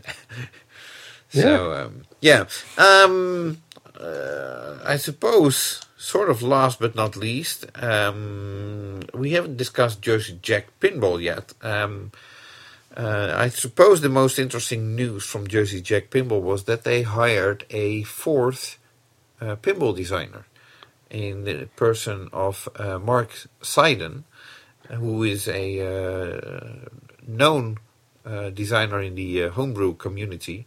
He's been working on a game called Metroid, which was also on display at uh, Pinball Expo. Mm, but yep. uh, uh, prior to Pinball Expo, Jersey Jack already announced that they hired him. So uh, probably to avoid anybody else, uh, any other manufacturers uh, scooping Mark uh, away. So uh, Yeah, interesting. Um, there's obviously a, a, a trend developing here, you know, with uh, Jack Danger developing his homebrew machine and being snapped up by Stern. uh, Riot Pinball team developing their homebrew game getting snapped up by America. Keith, Keith Elwin was Keith the first, Elwin, yeah, yeah. did Archer, yeah, Yes. with his brother Randy, yeah, get snapped up by Stern, and now Mark has uh, has done his Metroid game, and he's been snapped up by Jersey Jack. right. So, and, yeah, that seems to be the way into the business. Yeah, Yeah, Josh, Kugler. Kugler, of course. Yeah, good point. Yeah. Yeah, did the, the the Kugler family amongst others, and did And a follow up game as well. Yeah. Yeah, yeah. So he's So- uh, yeah. That that's your route into pinball business. If uh, if if that's what you want to do, I think uh, prove you can design a game and build it and see it through to conclusion, and uh, yeah. and that that's how you get in. Right, and uh, well, uh, uh, congratulations to Mark for landing this Yeah, job. absolutely. I, I mean, uh, what's very interesting, um, I, I think, from uh, the, the the perspective of a, a junior game designer like Mark um, coming into a country, um, being able to be mentored by both Pat Lawlor and Steve Ritchie. Um, I don't think it doesn't get any better than that. Well, and Eric, of course, as well, who's, uh, who's now got quite Yeah. a lot of experience developing games and uh, and knows of the electronics inside out as well. Yeah, So, exactly. uh, So yeah, it's, yeah, what a great position. And uh, it was in, uh, it was a bit strange though because I didn't I didn't get any sort of press release from Jersey Jack Pinball about that at No, all. me neither. I think we pissed off somebody over there, and um, oh well, Mm-hmm. it was on their Facebook, and we uh, we noticed it. So uh, Yeah. happy to bring you the news. Happy for Mark uh, to be on board at the team, but uh, uh, you'd, you'd expect a press release for uh, Yeah. news like that. Although it, uh, it it might still be. I think it could be two years before we see Mark's first game being taken into production at the current pace. And that's not a stab at JJP, but um, uh, we're still waiting to see whenever their next title will be announced. And they're, uh, as it looks right now, they're they're probably busy building Guns N' Roses at least until March of next year, or maybe even summer next year. So. Who knows? Uh, yes, Yeah. they can uh, uh, uh, uh, set up a second assembly line. Um, we'll, we'll we'll just have to, to wait and see. But if you wanted to announce anything, then I suppose Pinball Expo was a good uh, place to do it. And I don't think they discussed anything of a timeline for when the next game uh, will be available. Well, I think they have got some history of uh, of announcing a game or their next title at the Midwest Gaming Classic. That's certainly happened in the past. And I can't remember which game it was, whether it was Wonka. No, it wasn't Wonka. Yeah, it was Wonka, Wonka. wasn't it? No, uh, well, Wonka was it was simultaneously at Yeah. MGC and uh, in Europe as well. Yeah. Yes. Yes. So th- they have revealed games at MGC in the past. So uh, so I th- and and as MGC is taking place uh, this coming weekend, who knows? Perhaps we might see Yeah, the next game there. That was when MGC was taking place in April, and now MGC Yes. is taking place in November. So that might be a difference. Yeah, but you know, if the timing's right, they, they've uh, they've, they've certainly worked with uh, the with Dan and the team at uh, MGC to, to do a, a launch like that in the past. So uh, it wouldn't be Right. uh, wouldn't be new ground for them. Although the time of year, as you say, is different. But anyway, um, yeah. So apart from uh, Mark being uh, being appointed as uh, as a, as uh, their their newest member of the design team, uh, and, and again, congratulations to him. JJP um, have been. Uh, I think we mentioned this before about. Uh, um, um, uh, maybe we didn't. I think we did about uh, teaming up with Scorbit. Yes, we certainly have mentioned that in the past, and um, Yes. and they've introduced their achievements system into Yeah. the JJP um, games, and uh, we will talk a little bit more about that soon. But um, As in a couple of minutes. yeah, Yeah, but uh, no. uh, Well, the news here is that uh, apparently JJP and Scorbit um, recorded a video uh, together, which they published, explaining uh, uh, how the achievements work and so on. And you can watch that on YouTube. And if you receive the uh, Pinball Magazine uh, monthly newsletter, uh, there will be a link in there uh, linking you to that video as well as to other videos discussed earlier in this uh, pincast, of course. So um, that was sort of the news uh, that there is this video, um, Yeah. and uh, of course, um, well, we have this interview coming up with uh, the, the the people from Scorbit in a couple of Mm-hmm. minutes. So stay tuned for that uh, because that in- uh, includes more info on on how it works on JJP games as well. Okay, but other than that, there's been uh, some code updates, of course. Um, Yeah, no month which would be complete without them. mostly related to those uh, uh, achievements, which uh, uh, well, there are code updates for uh, various games: Guns N' Roses, Dialed In, uh, Wizard of Oz, and and Hobbit. Uh, so almost all JJP titles uh, received a code update uh, implementing uh, achievements uh, with uh, Scorbit, Yeah, which is uh, and which it's nice. um, it was interesting because the, the Hobbit um, have been asking for some some updates for that, but but all of them, um, in addition to the implementation of the achievements award, they've also had some some bug fixes and and other tweaks to the game and to, to the core code as well to make to uh, it, it doesn't actually um, specify exactly what they are but um, maybe uh, no if there's only some some little niggles in in the game which um, have been annoying over the years then maybe they've, they've got fixed in the latest update as well. But anyway it's nice to see nice to see all of them getting uh, getting some love all the way from Wizard of Oz up to uh, Guns N' Roses all getting the achievements uh, from Scorbit added. Yeah, there was one thing uh, I noticed in the uh, code update for Dialed In that uh, sort of raised my eyebrows. Um, the dial-in mobile app is no longer supported from the this new version forward.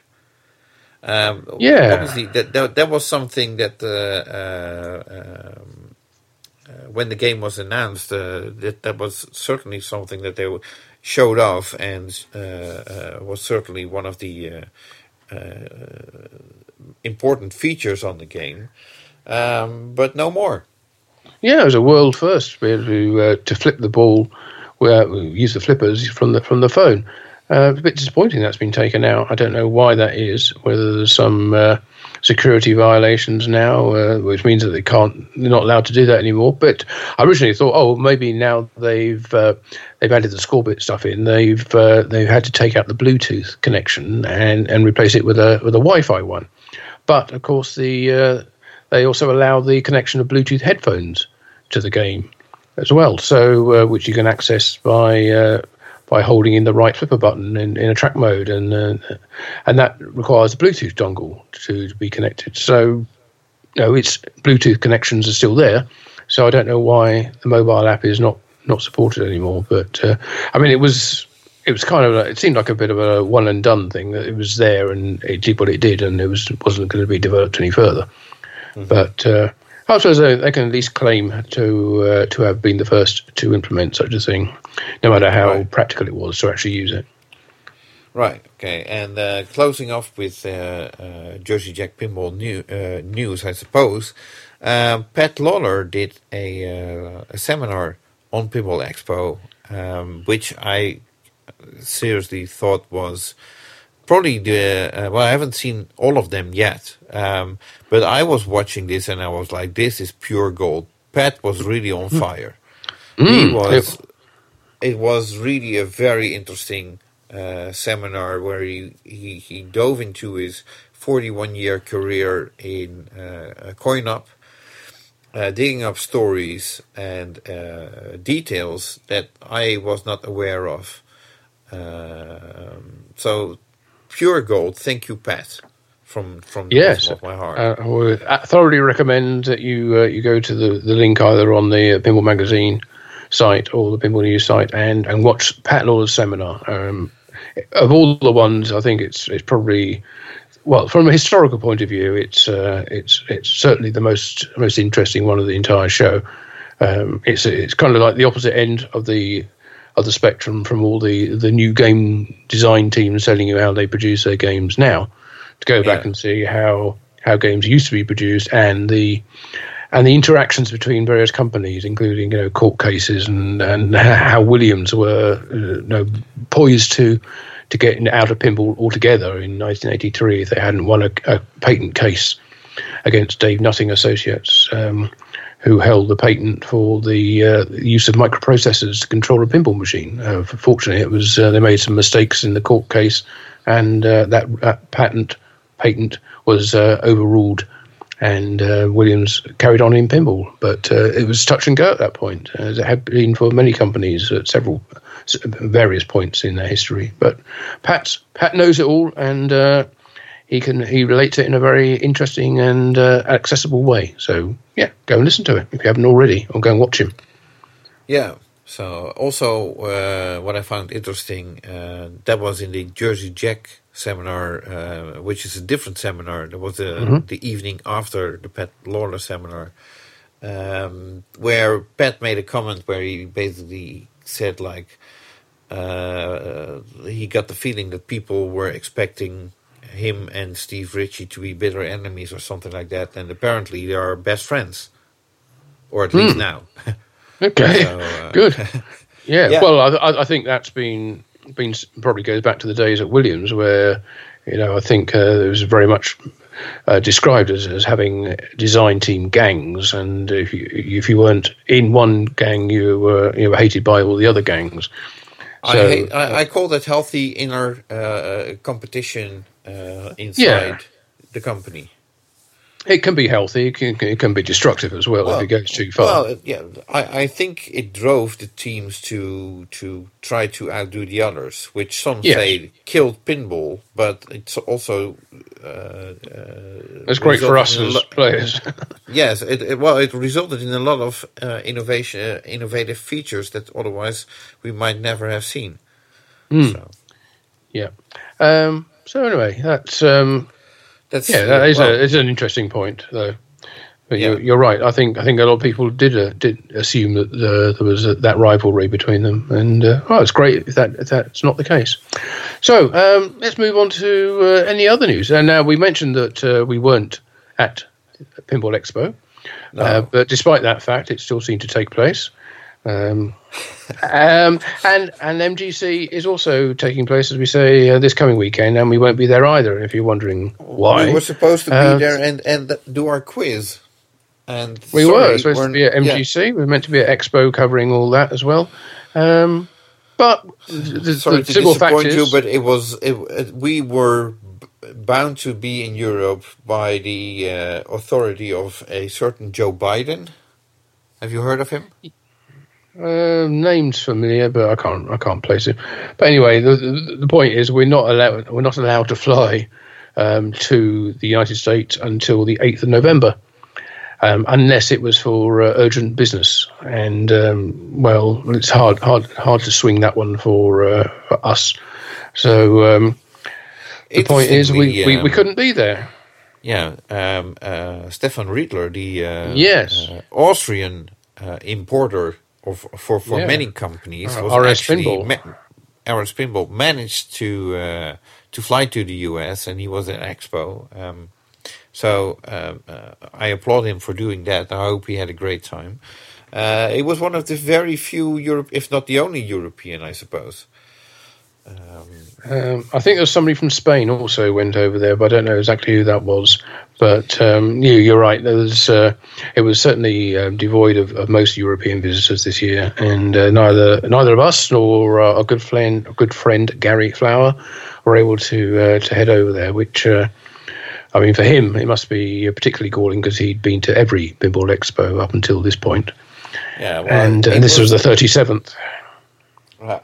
Um, I did have a, uh, uh, funny moment in the chat uh, at one of the days of Pinball Expo um, on, on, on the Twitch channel, uh, where Gary in the UK has a Yes. username uh, pip- popped up, and I, I responded, "Is that you, Gary?" And indeed, it was Gary. Yes, I actually I was actually watching that that um, that chat at the time as as you were posting it because I'd already spoken to Gary and he said, "Oh, well, my my username on the on the uh, the chat is Gary in the UK." I said, "Oh, right, okay," and I told him what what my mine was, uh, uh, Pinball News, I think, and uh, so then yeah, to see him posting and then you asking if it was him was, was quite funny. Yeah. Anyway, so uh, we, we we couldn't go to that. We can't go to the Midwest Gaming Classic, which is this weekend, as we say. Uh, maybe Toy Story or whatever the uh, next JJP game is will be announced there. We'll, uh, if it is, we'll uh, be reporting on it, obviously, Yeah. at that point. Um, now, as I said, um, can't fly to America until the 8th of November. Um, but I'm heading off that way on the 10th of November. Well, yeah, No, sure, rub it in. Well, I couldn't couldn't go to Expo and I couldn't go to MGC, um, and it wouldn't be the same without uh, all of us going there. Um, so um, I'm going to the Houston Arcade Expo, Okay. Which IAAPA is, as uh, well? then hopping over to IAAPA for uh, a quick flying visit in into there for one day only, and then heading up to Pintastic, New England, um, where uh, Gabe and uh, and Dave Marston there have uh, invited me up there to to do a seminar, and uh, I think I'm I think I'm interviewing Jack Jack Guarneri, you know Jersey Jack. Remember him? Yes. Yeah. Um, yeah. I think I think I'm doing a, a fireside chat. I thing think I have a question for Jack. I'll tell Okay. you, I'll, I'll I- tell I- you later. I bet you have, yes. okay, but that that uh, that's my itinerary. So I should be reporting from some three three shows I've never been to before. So that should be nice. And uh, but before that, I actually went to one uh, trade show, um, not exactly IAAPA size, but uh, a little one in uh, in London, the Yeah, the autumn, autumn autumn uh, yes. Uh, Yeah. And how was that? Uh, pretty boring, I have to admit. It's it's a pretty small event. There's not a not a huge demand for new equipment in uh, in autumn. You know, going into winter when a lot of sort of seasonal locations are, are closed for the winter. But uh, there, were, there were three pinball machines there, which was nice, uh, including including the first uh, appearance in the UK of Godzilla. So I got to Ah. get to play that quite a bit. And? well, th- three games, and it was only a pro, but um, I thought it was really nice. I, I really enjoyed it. Uh, I thought it flowed very well, and uh, it was the rules seemed to be reasonably understandable as well, which was which was nice. It took a bit of uh, bit of coaching. Uh, I, I met Gary there, Gary Flower, and um, he he played it a couple of times before, so was able to give me a few hints. And um, yeah, played that, and next to it was uh, oh, it was an Avengers, I think. Uh, there was also Led Zeppelin there, uh, which was a um, what was it? It was a premium, I think. Um, I think it was a premium, and but it, fortunately, it was on a on somebody else's stand that was demonstrating um, contactless or, no cashless payments. So a bit like um, PayRange, and uh, but it's it's one that's designed by the industry for the UK, and uh, so it was really just there to show how you can use your phone to put a credit on a pinball machine, and wasn't Okay. actually playable, which was a shame. But there you go. Um, so fun little show, obviously report on pinball news, but uh, the uh, first time going to that one as well. So it's nice to see how that compares to the, the big show that we will will all be going to. Um, you, Hopefully, yes. me, and uh, and Gary uh, in uh, in January at uh, uh, at the Excel Centre in London. If you get the, this latest uh, COVID beast. Yes, yeah, quite. Assuming no more lockdowns come, come along. But Yeah. uh, anyway, that, those are my plans anyway for uh, for the next uh, well this month actually. Now now we're in October. Oh, we're in November rather, and uh, yeah. So you'll Well, be hearing you. all about it in in the next Yeah. podcast. Right. Okay. So, uh, well, the next podcast will be called Martin's Travels. Yeah, I'll be coughing and spluttering because I'll probably come back with some kind of uh, illness. oh, Hopefully not uh, not hopefully not the big one. right. Okay. So, um, uh, but we're not done yet. No. Uh, as we mentioned at the beginning of our uh, um, uh, of this pincast, um, we did an interview with um, uh, Ron and Jay. um, Jay from Scorbit. Thank you for that. Um, and uh, I think it's very interesting. Um, it's a bit lengthy, but it was interesting enough that I didn't want to take anything out. So you get the full, unedited, uncensored version of Yeah. uh, of the well, In- basically the entire thing. including a, Um, a special guest appearance by my dog as well. Oh, was it your dog? Yes, that's my dog. Yes, yes. Okay, so so Martin's dog is making a guest appearance. It's uh, quite unusual. Usually we have Gary popping up uh, doing guest appearances, but not this case. Uh, sorry. Um, But I suggest that we, uh, uh, well, before we uh, start that interview, let's say goodbye now, and then do the interview with Corbett, and uh, and and we'll hope we hope that you will tune in next month for uh, the highlights of November. Yes. the pinball industry. Indeed, we hope you've enjoyed this this wrap of uh, what happened in October, and uh, yeah, we'll see you n- next month for the, uh, the November Pincast. And uh, as I say, we'll we'll uh, we'll leave you in the capable hands of uh, our our interview with uh, Ron and Jay from Scorbit, who will tell you all about the system and how it works with the various uh, manufacturers and what you can do with it and where they're, where they're going with it. So it's quite quite an expansive interview. Okay. Thank you and bye. Bye. We are now joined by uh, Ron Richards and Jay Adelson, who are uh, two of the three founders of the Scorbit platform, and they're here to tell us basically how the system works and what they've been doing with it, the new features they're adding, and where they're going to be taking it in the future. So, uh, welcome, guys. Welcome. Yeah. It's a pleasure to be here. Yeah, thanks. Thanks for having us. Big fans. Thank Thanks. you. Uh, well, I suppose we better start with uh, for those of people who, who are Have been living with under a rock for years. exactly. Yeah. Um, I want to tell us a little bit, you know, just a brief summary of, of what Scorbit is uh, and what does it add to a game for someone who uh, owns their own machine and have been you know, enjoying it up until now, but um, think maybe they can they could add something to it. And, Well- what, what would Scorbit do for that?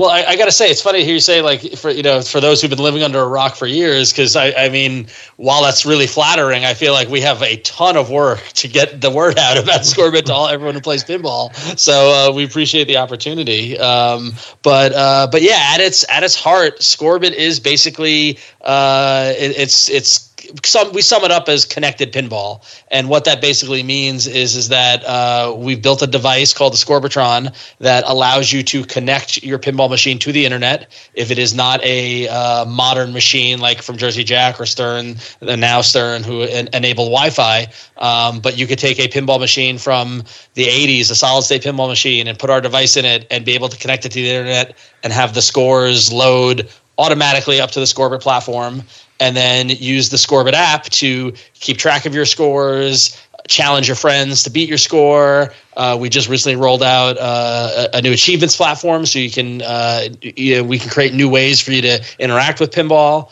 Sure. Um, and all in all, it's just a way to make pinball more fun and, and connect all of us more together than just you know all being at the same arcade or at the same you know show like Pinball Expo or or a tournament you know, you guys in in Europe, we could connect via Scorbit. And we can challenge each other and try to beat each- other's scores and things like that. Um, and it's all. What's also great is that it's the Scorbit mobile app um, is for use on any pinball machine. It doesn't require our hardware. So if you want to, you know, uh, a way to keep track of your high scores, connect with friends, see what scores your friends are getting, things like that, um, Scorbit is a great way to connect players together. Uh, Jay, did I miss anything there? Or? No, I think I think you got it. I mean, you know, we we sort of see the reason we call it a platform is because you know when you connect machines, whether they're old or or you know, you know, uh, brand new to the internet, and then you also have this app. There's a whole variety of applications that you can do with that with that relationship. You know, the the Hmm. one that that I think comes immediately to mind is, of course, all of the the social elements. But we have this other set of products called um, Scorbit Vision, which is just visualizations of this data in different ways. You know, things for streamers or for you know a big game room or over a bar, Mhm. and and I think uh, you know, and we have this API, which is basically it's it's a programming interface that allows anyone to create these applications on our platform. And so, you know, we, we see a day where there's where there's lots of third party um, uh, and really interesting ideas that come up that we at Scorbit may never have thought of. Right, I see. So, I mean, b- b- before we go any further with that, I mean, what what are your backgrounds as far as um, technology goes, and also as far as pinball or arcade um, history goes? Uh, uh, were you were you Let's into all, all this before it started, and you were desperately looking for a way to achieve what you've what you've done? yeah, it's like it's like the work stuff and the fun stuff. So, uh, Jay, you've got a much better resume than I. So why don't you go? That's not true, but I, you know, I'm I'm a, a, a sort of a addicted entrepreneur. You know, I've started a you know 15 or 16 startups in my career, and and you know I started as uh, as um, I founded a company called Equinix, which is the largest data center company in the world. Um, Yeah. I started uh, and I ran companies like Revision Three, which was the first internet television network, which I did with Ron, which is how I met Ron, which is fantastic. Um, I also, you know, I spent a great deal of time on consumer stuff with Digg, which is D-I-G-G, which was a social news website where I was Mhm. where I was CEO for I don't know how long, uh, half a decade, six years. Um, and I've done a bunch of internet infrastructure companies. You know, if you've ever heard of uh, New Relic, they bought um, their infrastructure product is is a company that I started and years ago. And anyway, um, but more importantly than all of that is that I'm a child of the '80s, and you know I grew up with Oh, there you go, arcades. yeah. Com- Yeah. Lost cause. Yep. You know, I, I'd say there were two. There, the two nerdiest possible things that uh, I added to that was I was a telecommunications nerd as a kid, and I'm sure that I'm sure that everybody out there who has ever you know who grew up at the same age as me knows knows the type.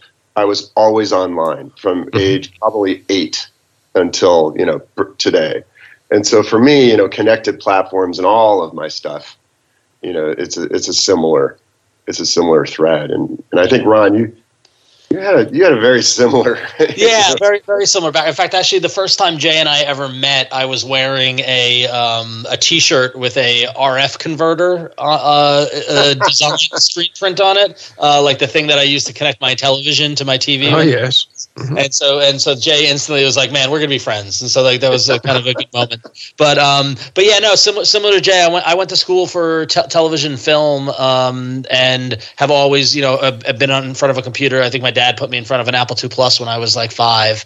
Um, so I've you know I've, I've always been in front of a computer. Was online as soon as I could. I think the first time I got online was like 1994 uh, when everything had a gray background. Um, and you know thought thought I wanted to be a filmmaker and make TV because I love that that aspect of enter- entertainment. But then as the '90s went along, I saw there was a lot of money over there at the internet, and that was stuff that I could do pretty easily. So um, so I, I, I pursued a career in the internet and and kind of you know fell into doing a lot of um, you know kind of marketing stuff and business development stuff, but also mainly content and community building. Um, I actually in my in my spare time started a website all about comic books called iFanboy, um, and that led to a podcast, which is now the we launched that podcast in 2005, and it's the number one all time podcast about comic books according to Apple, which is a which is a great honor to have. Wow. Um, and yeah, and then from that, I was able to leverage, you know, the stuff I did digitally with uh, my interest in comics and pop culture. And I worked at Image Comics and and worked for a couple other places and fun stuff like that. Um, I was living in San Francisco for ten years, and Jay was also in the Bay Area. And our our third co-founder Brian O'Neill was in the Bay Area, and we all worked together at Revision Three and Digg and things like that. And I happened across the street from my apartment was a bar with a Medieval Madness, and me and Brian were just were hanging out one night and just and got got drunk and played that pinball machine all night. And it was like the first time that I figured out like, oh wow, if you hit that thing, this thing happens. And oh wait a minute, this is how you get multi-ball. Like it was like it was like a, an amazing night where like it all kind of like I knew what pinball was, but I didn't get the rules. I didn't get the the the the, the complexity of it until that night when Brian and I were trying to hack. And actually, Brian's wife was there, Allison. We were trying to hack it. Basically, we were trying to figure out how to get the best score. And from that moment, we were just hooked, and we just started going from bar to bar in San Francisco to, to play pinball, not knowing that the Bay Area had such a great legacy of pinball, great history going back to the '90s, right?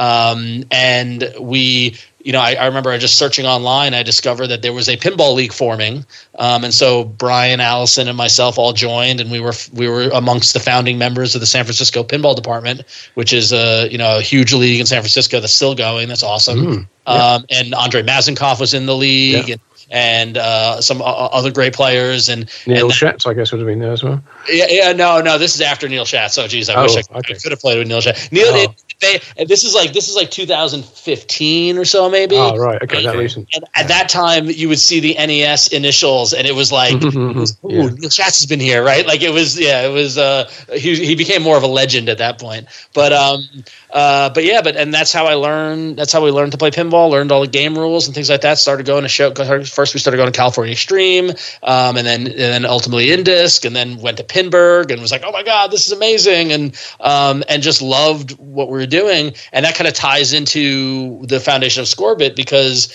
it was actually um, at uh, we were playing a Free Gold Watch in San Francisco, where the San Francisco Pinball League would play, and I was playing with one of my friends, and he was playing uh, Stern Trek, and he had a re- he kicked my ass. He had a really great game, and he got all excited and was like, "Wow, I think that's my highest score ever." And he took out his phone and opened up a text file, and I looked over his shoulder, and he had a list of game names and a score next to them, and he scrolled down until he found Stern Trek, and then deleted his score and typed in his new score, and then put his phone back in his pocket and went to play the next game. And I just went, "Oh God damn it!" That's a good idea right? So at that point um, i basically we basically I, I tend to have and jay i think you suffer from this too have a, a tendency to turn our hobbies and interests into work. Um, and so at that point i was really really excited about the idea of making an app to keep track of your scores. And at that time i don't think pindigo was out yet. Um, and you know at that time it seemed like it was a real no-brainer. Just make an app that would keep track of your scores. And it was actually at california extreme when i was telling jay the idea. Jay said yeah that's cool but what if we put a device in the machine that made it that you didn't have to type the score in at all and from there we're off to the races. That was that, and then Scorbit was born, and and then it became how many years, Jay? Like five years of hardware development and trying to figure out how, how to do that. I mean, honestly, that was that was right around 2015. So it's been it's been close to seven years since we started that idea, which is Yeah. which which is really kind of crazy when you think about it. I don't think anybody in their right mind would have created Scorbit. We're obviously Well, that's insane. That's what a little alcohol helps. Um, Yes. well, it was funny because because I remember being at Pinball League and talking to uh, one of our friends, this guy Darren Ensley, who's who's big in the pinball, in the Bay Area pinball area, and I was like, yeah, no, there's got to be a way to either, you know, we're talking about how to do it, and he's like, well, sure, you could, yeah, you could do that if you can figure it out, but why would you? And like, it, it kind of got dismissed as kind of like a hobbyist, you know, kind of hackery kind of thing, but you know, Jay, I, I like problems like that. Yeah. I, I was, yeah. I mean, but but what but what Ron is, you know, he he articulates way better than me is is just that these things kind of take over. You you don't you don't point like to a point on a timeline and say, you know, eureka moment. It's like suddenly you don't remember it not having been an obsession. yes, I, I can certainly uh, empathise with that. Um, so, so you've you got this idea, the grand idea, you're going to get the scores out of machines. Now, I'm sure anybody who looked at that says, "How on earth are you going to do that?" Because there are so many different machines out there. There are, they all present scores in different ways. They all have different board sets and operating systems. There's no commonality amongst them, not even amongst manufacturers. They change their systems over time as well. So Yeah. it's a big technical challenge as to how you actually are going to do this. Now, when I first saw it, I thought, oh, I see what you're doing. You're sniffing the the video, and then you're doing sort of optical character re- recognition on it and trying to work out where the scores are and where the player number is and the ball number and all that kind of stuff. But that itself, you know, just saying it like that makes it sound easy. But it's not, of course. It's a, it's a big, it's a very complex problem. I mean, where do you start when you, when you when you decide what you want to do? How where's your starting point? Well, I, I say you're right. It's a huge, it's it, it's a huge complex problem. The number of machines manufacturers make it complex, and also like that is a way to do it, but that's not the only way, and that's not the only, and that's not the only way we do it across all the like. We basically part of it was looking at each machine and figuring out what's the best way to make this happen, and so you know, like it, it's it's breaking down the problem and seeing what is what gives us the most flexibility in terms of accessing that the scores score data and integrating it but then also something to consider at least with the hardware is how do you do that in an affordable device that can be sold at a price that people can afford. Right. That's right. Right. Yeah. And, So, and so if, if if you don't mind me asking a, uh, a, a technical question, um, so you have this uh, Scorbitron device which you uh, uh, which the owner of a machine puts in his, in the game, and uh, there are uh, I assume, but uh, correct me if I'm wrong, there must be uh, uh, different ways to connect the game uh, your game to the Scorbitron, or do you have different uh, Scorbitron boards for each type of different machine? or Sure. brand or uh, uh, you know it's it's you know so so you're you're you're asking the right question. Um, we we actually are able so so I have to take one step back because understand that in order for any of this to work, you have to find the commonalities, starting with the cloud service, the actual infrastructure in the internet part. Let's assume for the moment that that's the same and has the same capabilities no matter what the source of data is, right? Right. So once you have that, and by the way, that is not trivial. In some ways, that's harder than the than the hardware. Um, then what you have to do is you have to find the commonalities between all machines, and those commonalities tend to be things like the display, like you mentioned, or uh, a CPU, like the 6809 Motorola CPU, um, and and you define a specification and you figure out how you're going to get that data off the machine. And then we build the Scorbitron itself, which can take inputs from all of these different types. So the Scorbitron has four uh, ports on it, and you can plug into those ports different kinds of probes or serial connections. You know, the most common, you know, you know, classic example is we have a small piece of electronics called a DMD probe that's designed to work on any DMD, and then that connects with a cable to the Scorbitron. But in the case of a you know a Stern Spike Two, for example, you would use a, a, a USB serial cable, or in the case of a you know a Bally or a Stern you know MPU 100, 200, or you know, um, 35 board from the late 70s, early 80s, we have another probe called the solid state one probe that actually sits on the display bus. And the magic here is it all gets converted ultimately to the same kind of, we call them frames, but, but basically it all gets converted to one common type of data. And then the Scorbitron interprets that data and then sends it to to our cloud service. So it's it's a there are a lot of parts, and then of course if you install on a pinball machine from you know 1995, or if you install on a pinball machine from 1977, we had to accommodate all these different power situations. So we also developed small um, pieces of electronics that are designed to take the power somewhere, you know, the correct place uh, and feed it into the Scorbitron so we can turn it all on. Right. And that's, I mean, that's so that's a ser- so so when a customer or a user wants to get one of these things, they just tell us what pinball machine it is. You know, if it's Medieval Madness, we know that's a WPC. It's going to need this type of power adapter. It's going to need this type of data cable. It's going to need a DMD probe, and of course the Scorbitron. Now, um, if you've got a Jersey Jack game or a game that has an, a direct API connection, you actually need nothing other than Wi-Fi connectivity. and, and, a, and a, an account on Scorbit to log into. Right. Right. Yep. Okay. So um, this might be a little bit off topic, but then again, not. Um, you mentioned uh, 1977, which uh, actually was like around the uh, uh, uh, the time when electromechanical machines were uh, abandoned and solid state machines took over. I assume Scorbit doesn't work on electromechanical games.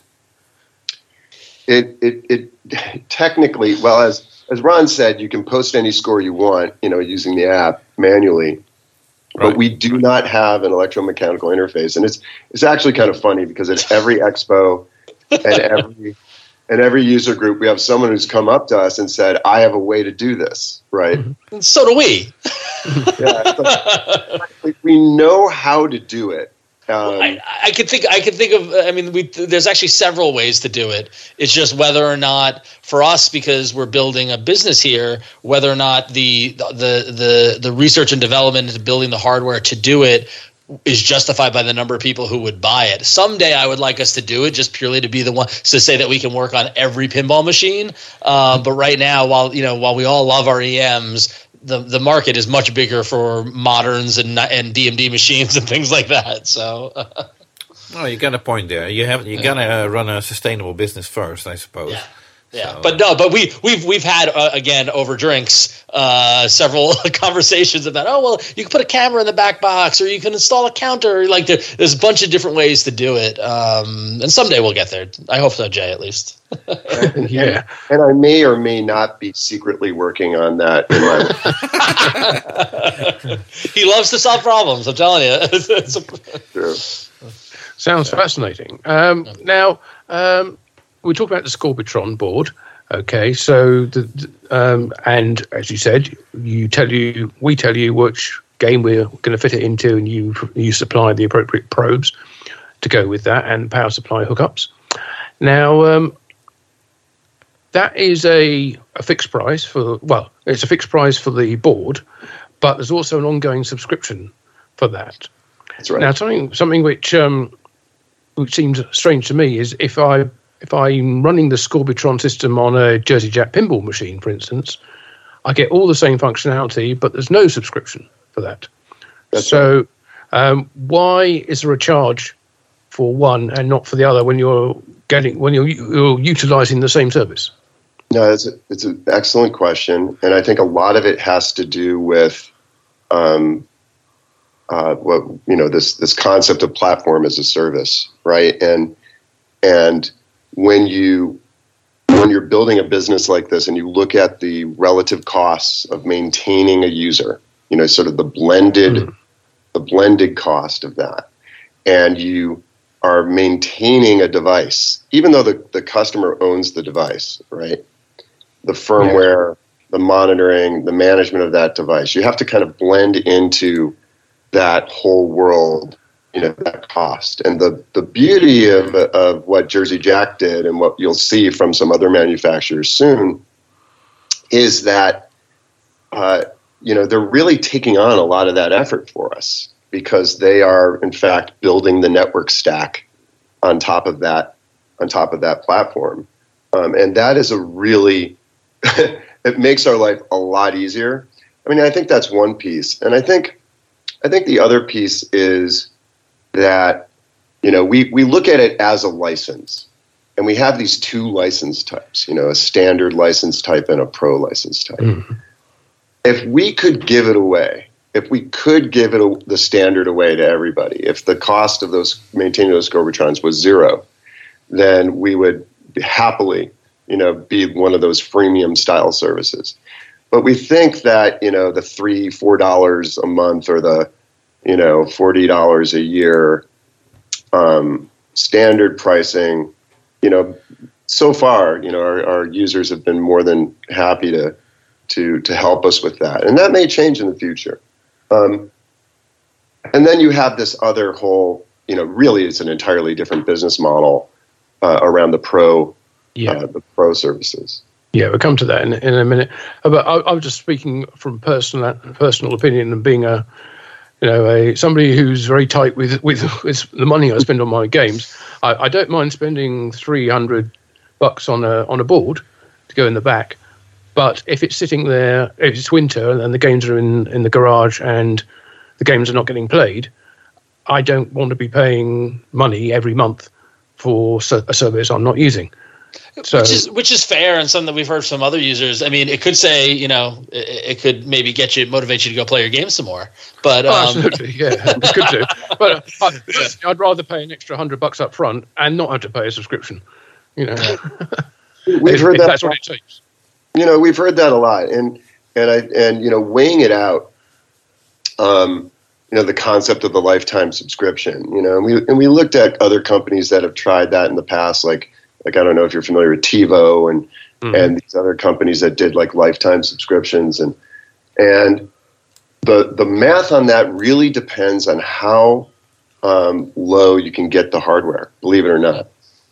So so I think that if we can get to the point where um, the hardware is, is relatively trivial and inexpensive, which by the way we think we can, um, we would rather flip it around the other way Yeah. and Okay. say, you know, buy a lifetime subscription, right? It's Yeah. and and get the hardware for free. Um, you know, the the, uh, the it, it is not. It, we're a small enough business that you know we don't, and we're not venture backed. We don't have you know some you know billionaire uh, financier to let us go for a decade. But once we get our costs to deliver the service down enough, I think that we can start to to you know experiment with some of these different models, like like a lifetime subscription and free hardware. Free hardware is my dream. That's what I want to get to Cool. because I hate Okay. hardware. It's not my favorite Yeah. thing. yeah, yeah, you're not hardware guys. You're not, you're not a manufacturing facility. But uh, I'm, I'm bearing in mind all the time that you are running a business here, and you, you know, and and needs to be a revenue stream from somewhere, and um, you have ongoing charges in order to maintain and develop the platform. So I exactly. I mean, it's well. it's it's it's a keeping the lights on kind of thing, you know, like you know, because as great as uh, you know, a- as great as it is, you know, we're we've built a cloud-based platform that requires maintenance and has charges and you know, you know, and all that sort of stuff. And so, but again, like we said, this isn't our approach hasn't been a hobbyist kind of thing where we made this thing kind of like no, we really want to we want to be a a sustainable business in pitball because we love it and we think that we have a lot to add to it. Um, and and ultimately, our main like mission, our main goal is to make pinball more fun, promote pinball playing amongst communities, and just you know have everyone be connected through this game that we've all collectively been connected by ourselves and share that love. So, um, but it is a business, and so like that Sure. there are realities that come with that. So. Okay, well, well, you're not you're not homebrew guys, but um, I mean, Jay will have seen this particularly uh, when he's just been at Pinball Expo. But there is a big homebrew community out there building Sure. their own games. Now, how easy would it, or is it even possible, for these guys to hook their games into the Scorbit API? It, it's actually not. Okay, well let me let me be careful how I, how I put this. uh, you know, for a developer who is used to working with APIs and and you know um, you know is building something like a home pin. Most of those guys who have done that, I would put into this category, uh, would find our API relatively easy to use, and we have a number of of, of home pin uh, users who are in fact developing right now against our API, and we welcome anyone who wants to come and develop against that API to feel free. And our commitment there is, if you know, we're not in the relative um, scope of our of our users.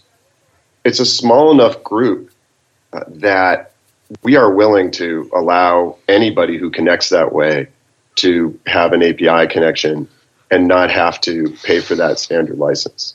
Right. In the future, you know what I what I would like to do is I want to make that even easier. I want to get to a point where we have a piece of hardware that is so inexpensive that a home pin user would say, "Well, network stack, Scorbit will take care of that for this, you know, inexpensive mm-hmm. piece of hardware." But but it really just depends. What what's wonderful about the direct API integration is it really gives you a lot of control over, you know, applying your creativity to to that cloud experience. And so so yeah, it is. we do have an open platform. It is it is uh, our API is there for people to use. We have a a Slack channel and a Discord channel where a lot of these people come to meet with us and ask questions and um, and we will be releasing a developer portal that makes a lot of this easier without having to ask us questions. You know, directly. You'll be able to just go on and get your token and and Right, you know. yeah. answer the races.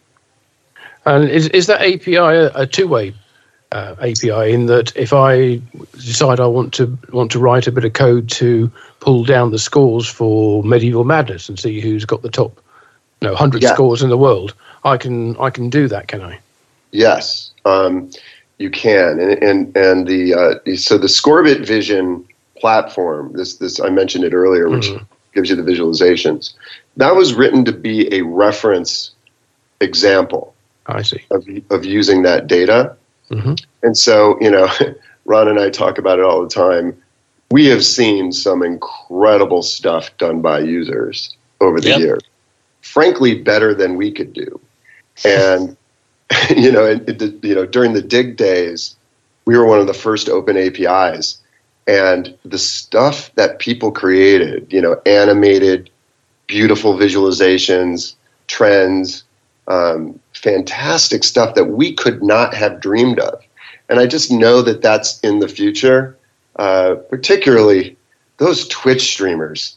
Those guys come up with some so so creative and so like they're making awesome stuff and ways to use the data and ways to like you know when when stuff happens in the game things happen to the to the environment like th- so like that that's the kind of stuff that and and Brian or one of our co-founders he, him and his wife stream from their house and he's pushing us a lot to you know to create this sort of stuff because he wants to use it. Like so much of what we do at Scorbit is motivated by a personal like I want to do this let's go build it you know and and mo- more often than not it comes from talking to other pinball players or pinball streamers or other developers. Another great example to the idea of this open platform is um, we're working very closely with Andreas from Match Play. Um, and he's he's actually currently working on the the match play tournament software uh, next version of it and he's integrating Scorbit all throughout it to make scorekeeping easier you know, like how many how many times have we been in a tournament where you know it's noisy and you're and the, the the person the scorekeeper writes the wrong score and it takes hours to get it fixed and things like that. You know, if you have you know Scorbit enabled machines that can push the score directly to the, the tournament software, you have less you know chance of human error. Um, Yeah. You know, we'll probably need to come up with other ways for people to earn uh, uh, uh, free free tickets into the tournament. You know, because I know I've done that. I, I I've score kept at games in order so I can get you know that extra hour for scorekeepers and that sort of thing. But ultimately, you know, having the the scores be as accurate as possible is the goal for a tournament. Um, and what's great is that Andreas is totally on the same page with us about the importance of an open platform of open systems where you know data can pass. You know, whether it's from the Open Pinball database into Scorbit to Pinball Map to Match Play to all this sort of stuff. And like really, what we're hoping to build is just you know what we're hoping to, to work with everyone in the pinball industry is to build a open platform that works for all manufacturers, all machines, all players, so that everyone benefits. Because closed systems don't benefit anybody but the people who have closed the system. So, um, yeah. Right. Um, now, Stern recently introduced their uh, Insider Connected, which is um, uh, a, uh, a a system to to log scores if you have an Yeah. account and so on. Um, uh, so I, I definitely see uh, similarities. Is there any chance of a collaboration between uh, Stern and Scorbit? Well, We'd love there's- that. Yeah, there certainly is a chance. You know, I, um, you know, the you know we we've approached Stern a, a number of times over the years. We love what they're doing. And by the way, I got a chance to use Insider Connected both at California Extreme and at Expo, and I really I really love what they're doing.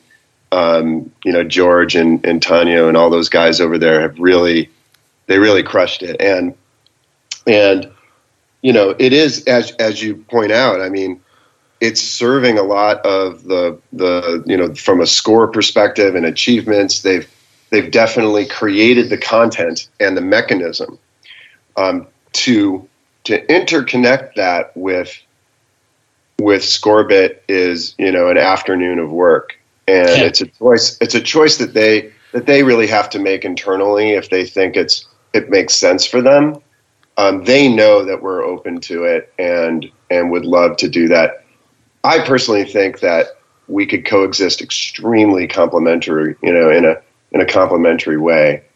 I mean, Ron, maybe do you, do you agree with that? Oh, 100%. 100%. I mean, there's there's definitely, you know, and like what's funny is that like I'm so glad that they rolled out that system if anything for our friends who are operators to get over the air updates to their machines, right?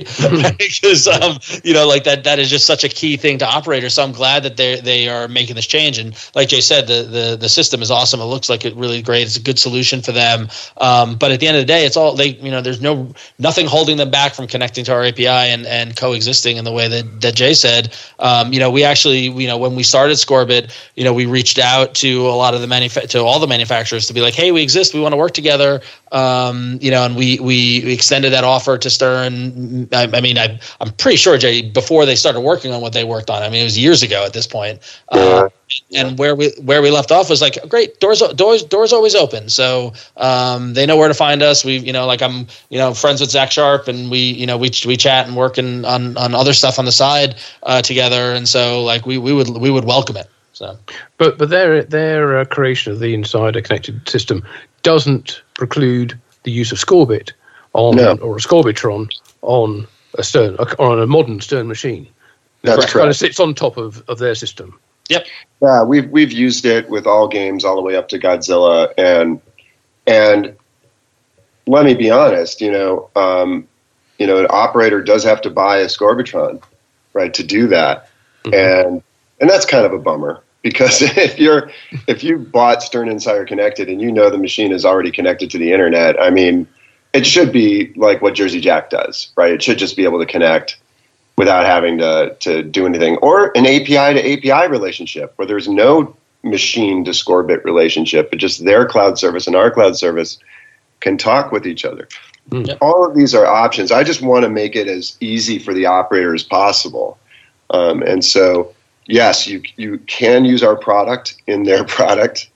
Um, and, you know, I think that that you know i mean we have hundreds and hundreds of of stern spike 2 customers out there who are already connected to Scorbit and heavily using the product who you know i think also want to use insider connected at the same time Yeah, because also because the the Scorbit the Scorbitron gives them more tools for you know for uh, uh, live streams for like we mentioned Twitch streamers and things like that. Um, you know, and and th- that Stern has been pretty clear, and that's an area they don't want to get involved in, and so you know. Yeah, it, it, there's definitely a world where we all can work together. So uh, hopefully, hopefully they hopefully they are interested in, in embracing an open platform and letting everyone be connected. Okay, so I mean, one of the things you mentioned about what Stern have done and, and about what you have done as well is the achievement system. Yep. Now that that was something which, um, to me, sort of leapt up and said, "Oh, this is a this is a sea change in, in what what Scorbit means to me as a as a game owner who, who I've had my machines for a while. I know them well. Um, I'm very happy with them, but this seems to add a another level on top of the existing game. You know, it, it's adding features to a game which uh, which I didn't think was ever going to get any more features. so, uh, Yep. so that that was that to me suddenly became a very uh, interesting idea and could could sell Scorbit to me. Now, can you explain how these achievements work? Uh, which games have them or are going to have them? Um, and how they integrate with the game itself. You know, the game that if you know a game already, what what differences are you going to see? ron you want me to take this one Yeah, go for it. Yeah, you've been so close to this stuff. Yeah, well, you know, uh, a, a few years ago when we came up with the, you know, the the, you know, we flow charted out, you know, how achievements would would function in the system, and started talking to manufacturers and and game designers. There was one unifying principle about achievements, which was that they needed to be flexible to exist beyond just the single game. So we all have achievements that we achieve while we're playing. But the achievement itself and all of the logic behind it would need to have sort of greater superpowers around, you know, other variables. So if you list them all out, I mean, we know the ones that we're familiar with, game modes and scores. Obviously, there are there are other things related to time and duration, you know, the place you play, the specific machine you play, maybe the users you're playing against. Mhm. Uh, there are so many different, or in the case of the Pinball Expo, we had a, a, an event-based achievement where if you where if you played a game and hit a certain score at Expo, it knew you were at Expo. So we created all that logic in the cloud. We created a user interface that a game designer, um, someone like Eric Meunier or or or you know anyone, could go on there and and basically create whatever they dream up and and once that logic exists, then it's a question of um, there, there's sort of a, a spectrum of how integrated you want to be with it. So, in the case of Jersey Jack, they chose a full integration, which meant that as achievements happen, they appear on the screen, and you know, at, at the beginning of a game, when you claim a player slot, and I, I should point out that like this is a really important aspect of why you need this app in the first place, is because you're attaching identity to a game right from the start. Right from the start. And, and mm. that's a very important thing because if you don't attach your identity at the beginning, then the system really doesn't have any way of knowing what you've previously achieved. And so the game downloads what you've done already when you start and may or may not, you know, react to that information during the game. And then Scorbit takes care of the rest because then what we're doing is we're sending you a push notification or, or adding the achievement to the profile. Hmm. Now you asked about like what games have it. You know, um, all of the Jersey Jack games. Already. I'm glad I'm not the only one with a dog, by the way. Um, and uh, all the Jersey Jack games, but we also, you know, you know, our commitment to JJP and this relationship, we wanted them to roll out all their achievements first you know, which is almost there. We're just about finished with that. And then um, uh, we'll start rolling out DMD achievements next, and then we'll move to solid states. And the DMD achievements, one of the nice things about our hardware, and one of the reasons we designed it the way we did, is we can actually change what's on the DMD. Yes. So we can was, do. That was a key thing that, that yep. Yep. And we can actually show you the achievement as it's happening um, and we can certainly, uh, you know, add that identity to what you see on the DMD. You know, um, you know, welcome. Uh, your last score was was was this score, um, and and our Scorbitrons download all that information just like the Jersey Jack machine does, and then we'll process that data in real time. It's a lot. It was. Yeah, a, it, I can see.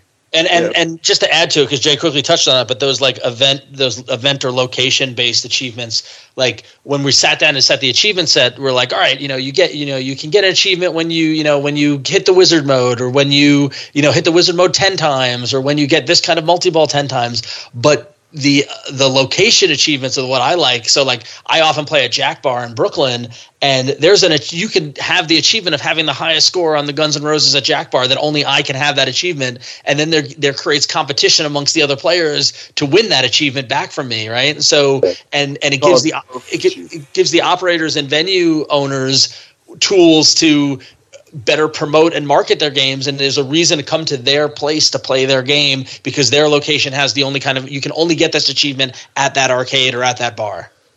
Right and this is something which uh, an operator can set up can they? Correct. or okay right as, as part of the operator um, subscription Correct. Yeah, yeah. So so an operator who's managing their machines on Scorbit, they can manage their you know the locations that their machines are at, their the you know the the you know all the information that that's in the Scorbit app, you know the the price per game and and all that sort of stuff. And but then also um, be able to set up their own achievements and work with the venue to be like, okay, if somebody you know somebody gets the the the Cactus Canyon King achievement uh, for this bar, then give them a free drink or you know have some sort of promotion tied to the achievement um, uh, you know opportunities are pretty limitless there. So. Right. So does that also mean, um, uh, obviously, uh, uh, players uh, using this uh, Scorbit app? Uh, does it mean that, um, let's say, you have a high score at Jack Bar um, in Brooklyn, and um, someone else comes along, um, puts down a, a, better score, would you get a notification like, "Hey, your high score has been uh, uh, knocked off" or something like that, and uh, give you sort of an um, uh, incentive to go back and to try to better your score? Or yes, yes, exactly, yes. Yep. in fact, notifications. It's it's. I never knew just the levels of complexity and the different you know sort of sensitivities we needed to be very very careful about with notifications so so yes like right now when you open up the Scorbit app, you'll see in the settings there's a bunch of notification controls because I follow a thousand people on on Scorbit. So Scorbit app, the way it works is, you know, like like things like Instagram and Twitter, you you know, you go on and you follow the people you're interested in, and then uh, that is the context by which you would be notified. Mhm. So so uh, if you think of it, there's two different things. There's the machine that someone gets the you know, the GC on, or they beat your score on. You might want notifications for that if anyone does that. But you might also really only care if your circle of friends, if somebody beat your score, or in your league, somebody beat your score.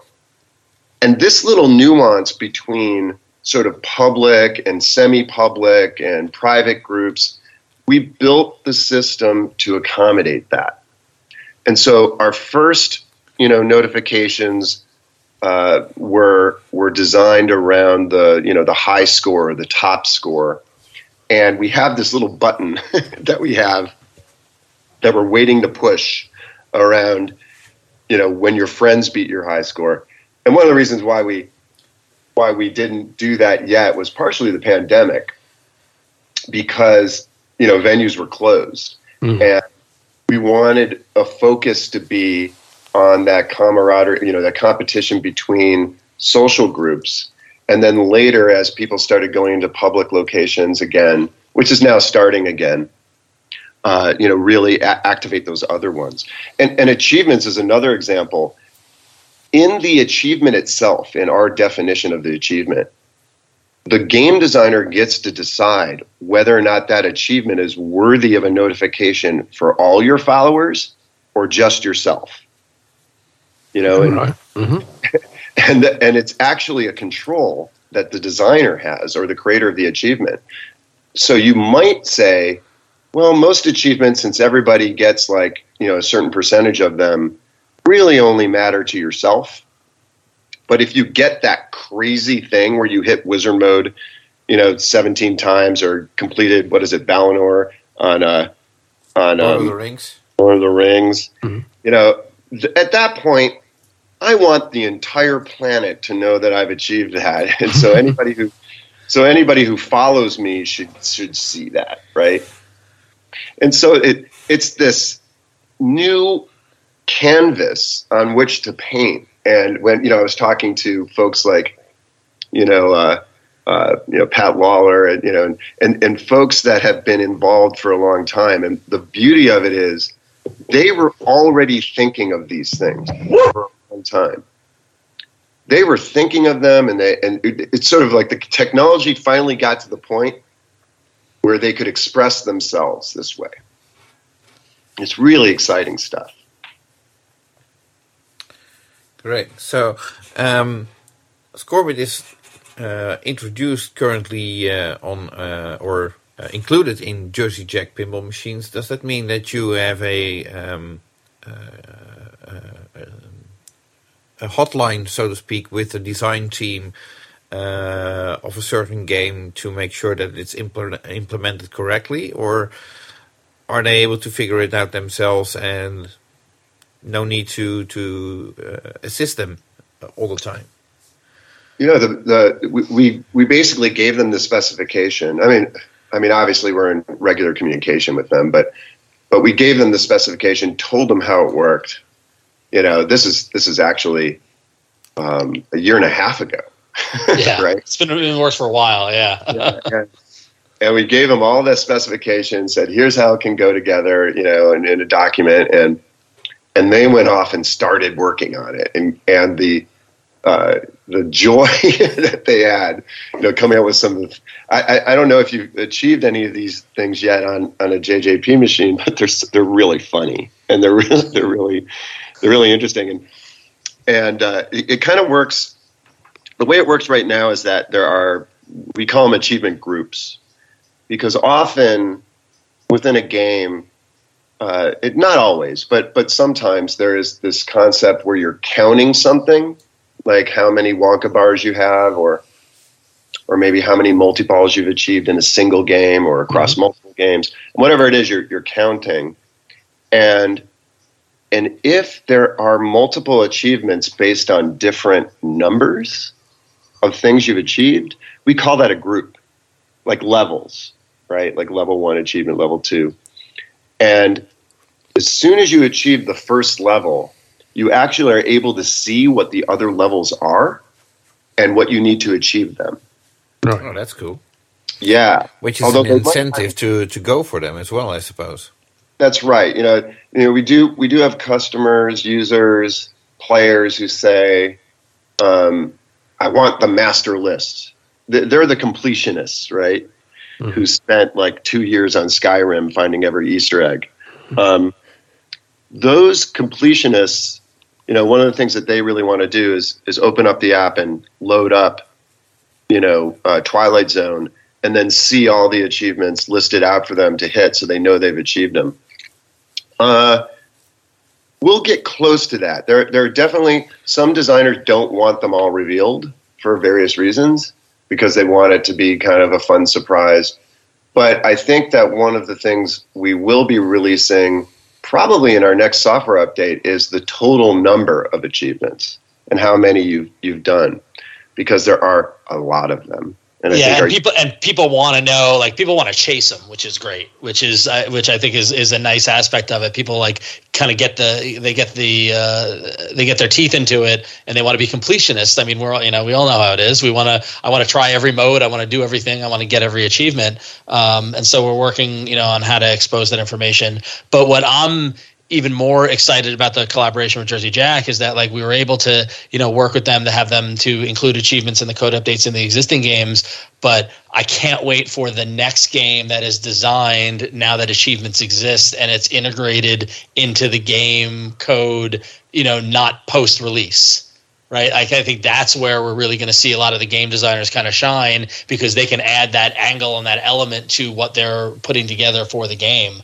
Um, you know, and we all know, you know, pi- you know, it takes a while to develop, you know, pinball machines, especially modern complex machines like the ones that Jersey Jack puts out. I mean, Guns N' Roses by itself, the the light show by itself is amazing. So, um, yeah, so I'm excited to see what they come up with, knowing that this is an aspect of a dimension that they can add to their games. Okay. Uh, now, obviously, you're when somebody walks up to a machine, scans a code, or uh, registers themselves as playing that machine, that there's a, certain amount of user data which is being uploaded or being stored in the cloud. Now, who they are, probably an email address, where they are, what games they're playing, what games they played before, what scores they've achieved, and various other bits of information. And I guess there's information about the machine itself from the from the operator side. How can users of, of your system be sure that their personal data is being held in a in a secure way? Uh, I mean, it's a Such an important question. Yeah. It, it's because of our experience in the past, you know, operating consumer internet companies. You know, we are very familiar with with uh, the sensitivity around user data. So the first, the first number one thing is you never store anything you don't have to. I mean, that is absolutely paramount. You basically start with an agreement with the user. You know, when they when they uh, you know um, register and connect. And it's it's it, some of it is obviously written down in the in the privacy statement that you hmm. could see on the app, but but I also think that a lot of it is is just sort of a, a, a let's let's call it a handshake agreement. As you start that it says this is the type of service this is and this is the expectations you should have. And i think the expectation we are setting is this is about the games it's about the games it's about the scores it's about the modes. When you go look at you know karl deangelo's score for a game when he got 830 million on guns n' roses and you're looking at what modes he's achieved that is a we consider that public information because it's it's a leaderboard item. Hmm. Anything other than that account name and their avatar that they uploaded to share with everyone none of that stuff is first of all we don't store it you know the only reason we have an email address is so people can get a password reset Right. and and so you know we we don't keep any uh, personal information you know from an operator perspective also any of that sort of qua- quantitative data we believe belongs to the operator. So it's not ours to use and sell uh, and, and so forth. I do think that there are exceptions to that um, where you're uh, collecting anonymized information about sort of what people click on or you know how like for example we track how many scores and achievements are achieved you know per minute you know that kind of you know key performance key product indi- indicators that help us design our product Mm-hmm. But personal information the demographic stuff that you hear about like online websites doing because they're targeting ads is meaningless to us it doesn't offer us value um, and our it, you know it's funny because for all the years now that um, we've been connecting machines and Jersey Jack, you know, when they launched Guns N' Roses, it was connected from the day they launched it. There hasn't even been one conversation about can we, you know, what what data can we have? It's always been about how do we get the player, the, the game information um, visible to everyone.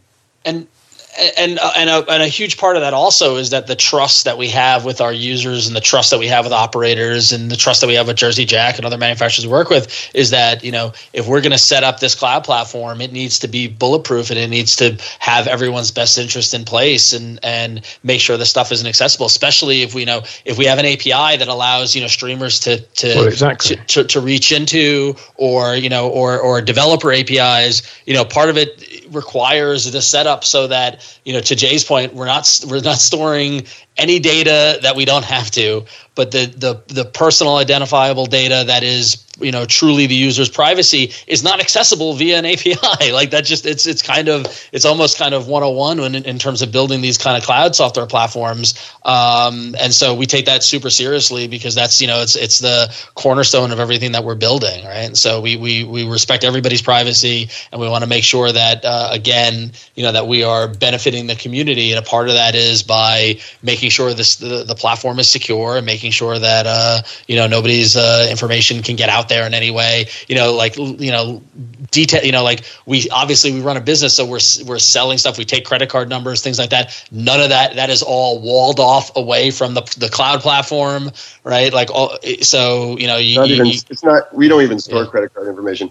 So uh, Right. it, we use our Exactly. transaction processor Yeah. for it. Uh, you know, another classic area of focus around privacy is location data. So, Hmm. so the app says when you when you turn it on, can can we use location? You know, while the app is on, the app never sends us that information of where that user is. However, the user does get to query based on a, a lat long and pull down the list of, of venues near them that that the venue records have address information, obviously, um, and it then organizes that based on distance. But that location data that the user has is not tracked and is not sent to us. Right. It's all, all handled locally in within the app. Exactly, and that's you know not only uh, is it enforced by the by the stores like the Apple App Store and the Google Play Store, but it's also just good practice because I don't want to have anything that I don't need to tempt anyone to you know any kind of you know miscreant behavior. I mean, I'm I'm I'm Jay and Brian and the rest of the tech guys are more the tech guys, or I'm more of a business guy. Like I, I would just never, I would, I would die if there was ever any sort of like breach of trust between us and our users. I mean, that's the core tenet of doing business, right? So, uh, knock on wood, right? Of course, but like that's you know, you, you show up and you want to do something like this. There's a clear way. I mean, it's 2021. This has been established in the internet space for a while now how to do this and how to do it right. And of course, you know, we're following that to the T. Good, because I mean, one of the reasons for this for the uh, question on security is that you you have said that you're going to or planning to add a payment system to the Scorbit Ah, app yes. to allow people to play pay for their games through the app. Now, That's how's correct. that going to work? And uh, and you also said that you, you're not going to charge for it. Um, that seems like it's a a potential area of uh, well, a potential nightmare having to deal with all that. And uh, if you're not doing it for free, it seems um, it seems Right. uh, hard to see that how, how that's going to work on a business case for you, other than just for expanding the use of Scorbit generally. Well, do not underestimate our desire to expand the use of Scorbit. But yes, No, no, no. That's that's my next question. yeah, you know, um, so so where payments are concerned, it's really really important. A couple of things are really important to stress. First off, not everybody wants payments, right? We have a, I would say the majority of our operators are interested, you know, at least on trying it.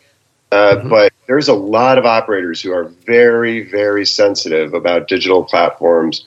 And, you know, so one of the things that, you know, back to privacy and sensitivity, we will never, ever store information around the numbers of transactions that are happening or, or earnings in our own systems in a way that could be accessed by anyone other than those operators. So that's at you know number one.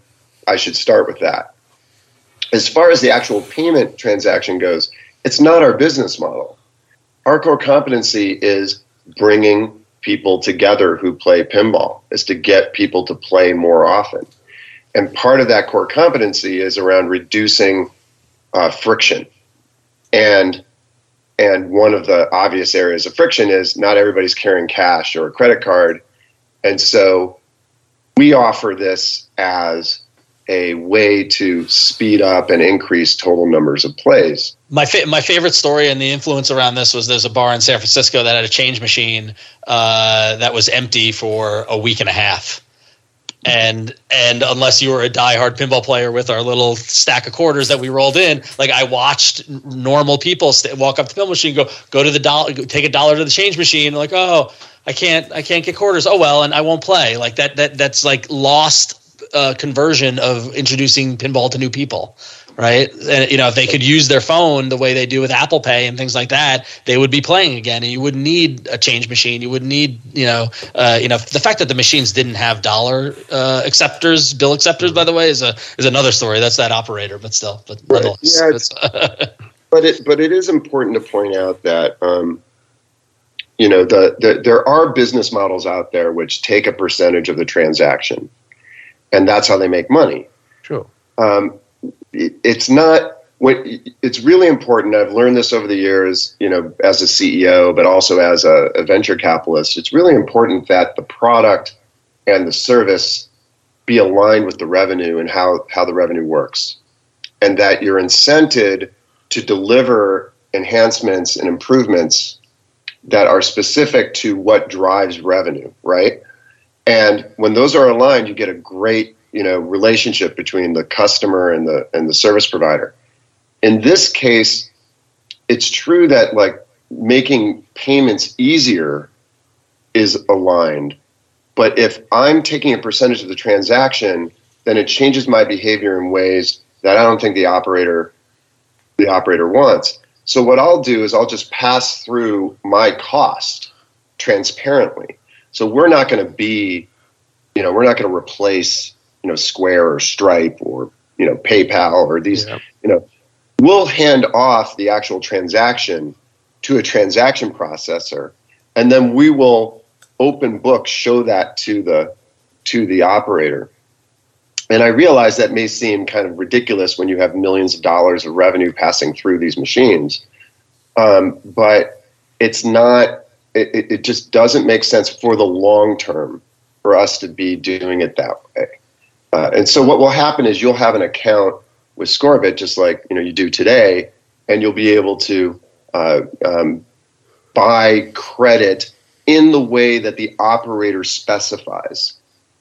So some of the operators are fine with there being sort of general credit that you buy and then put into machines.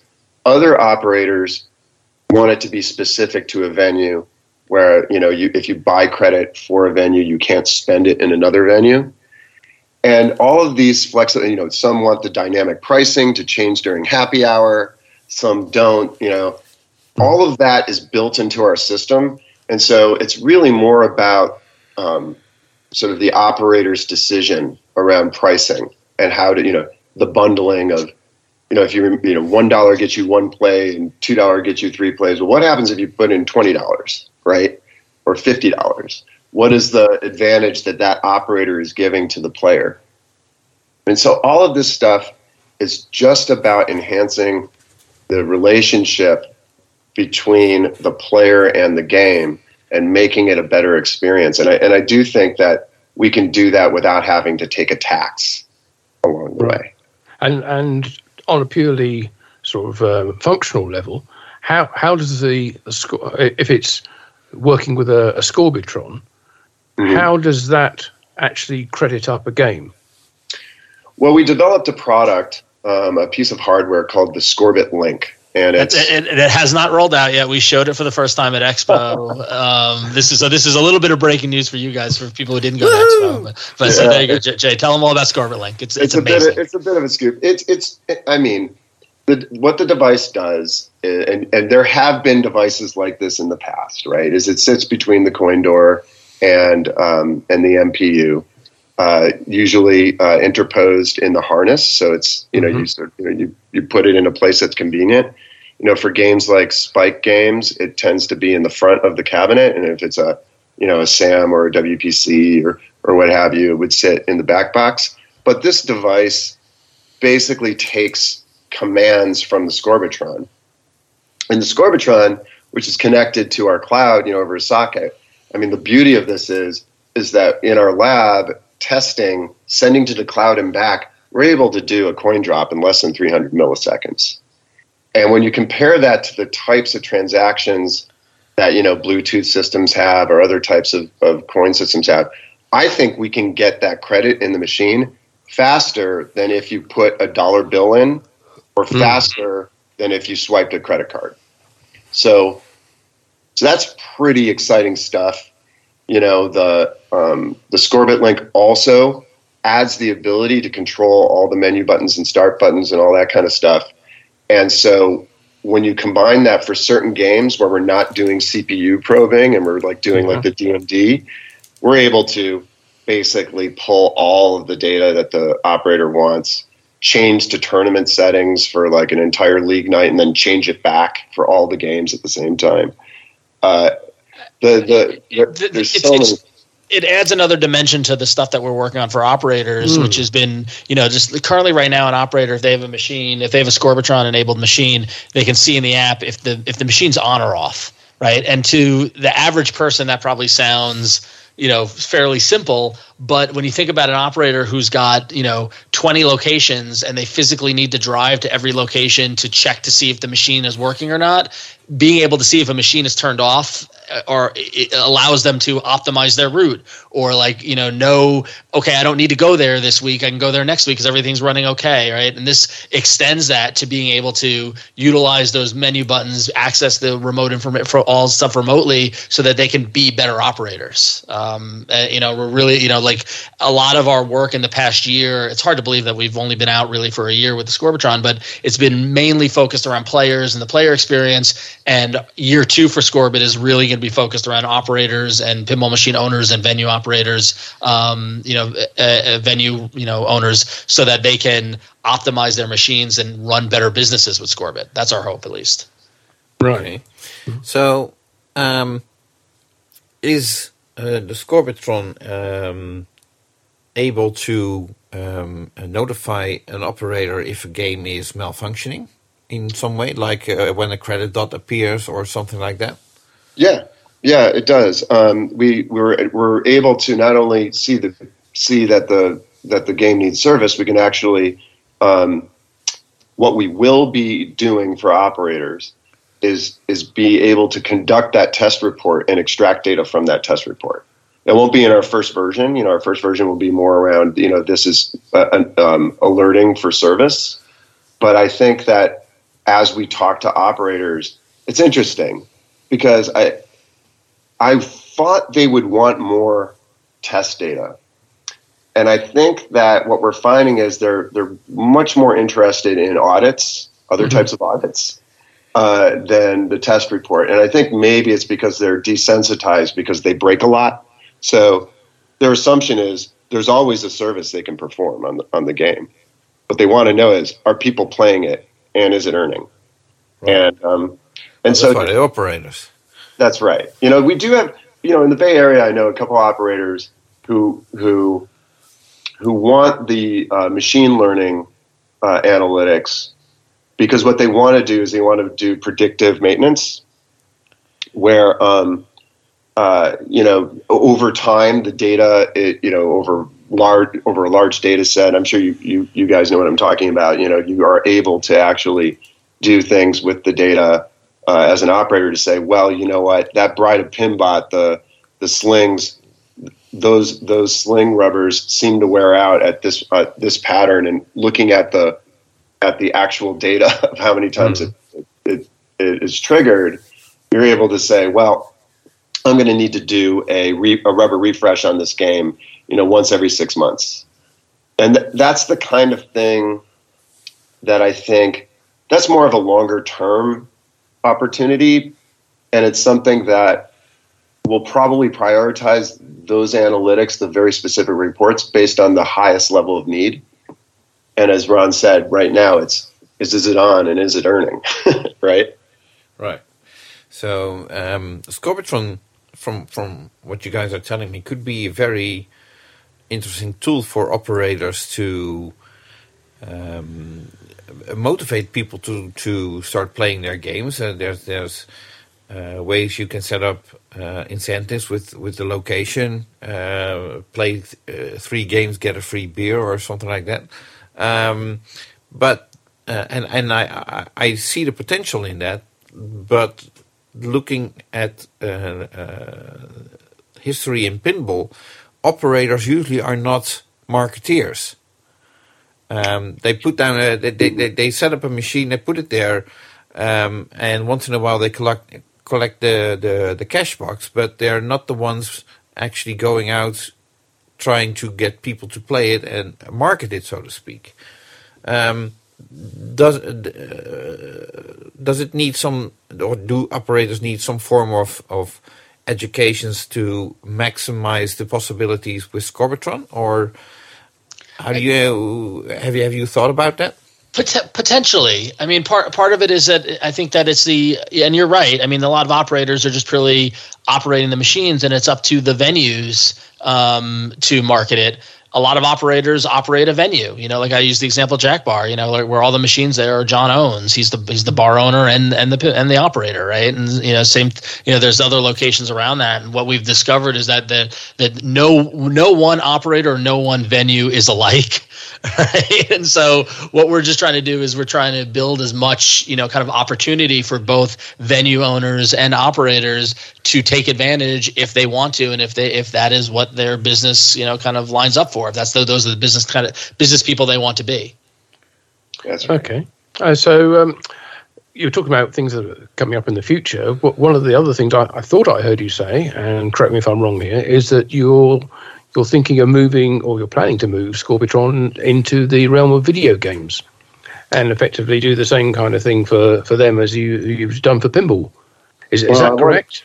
Well, well, we did get a question at Expo about that, and and you know, and we get calls um, frequently from from various organizations, uh, some some publicly traded organizations, even you know, who have asked us this question a lot, and and and I have to be clear. I mean, what Ron said before about the community and the pinball community. Look, it, it's our priority, and we have so much to do within mm. the pinball universe right now. You know, I'm like sitting next to two System 11s right now that I'm like, you know, there's wires coming out of it because I want to get that product out there for the converter. And, you know, I just feel like there's so much to do in pinball.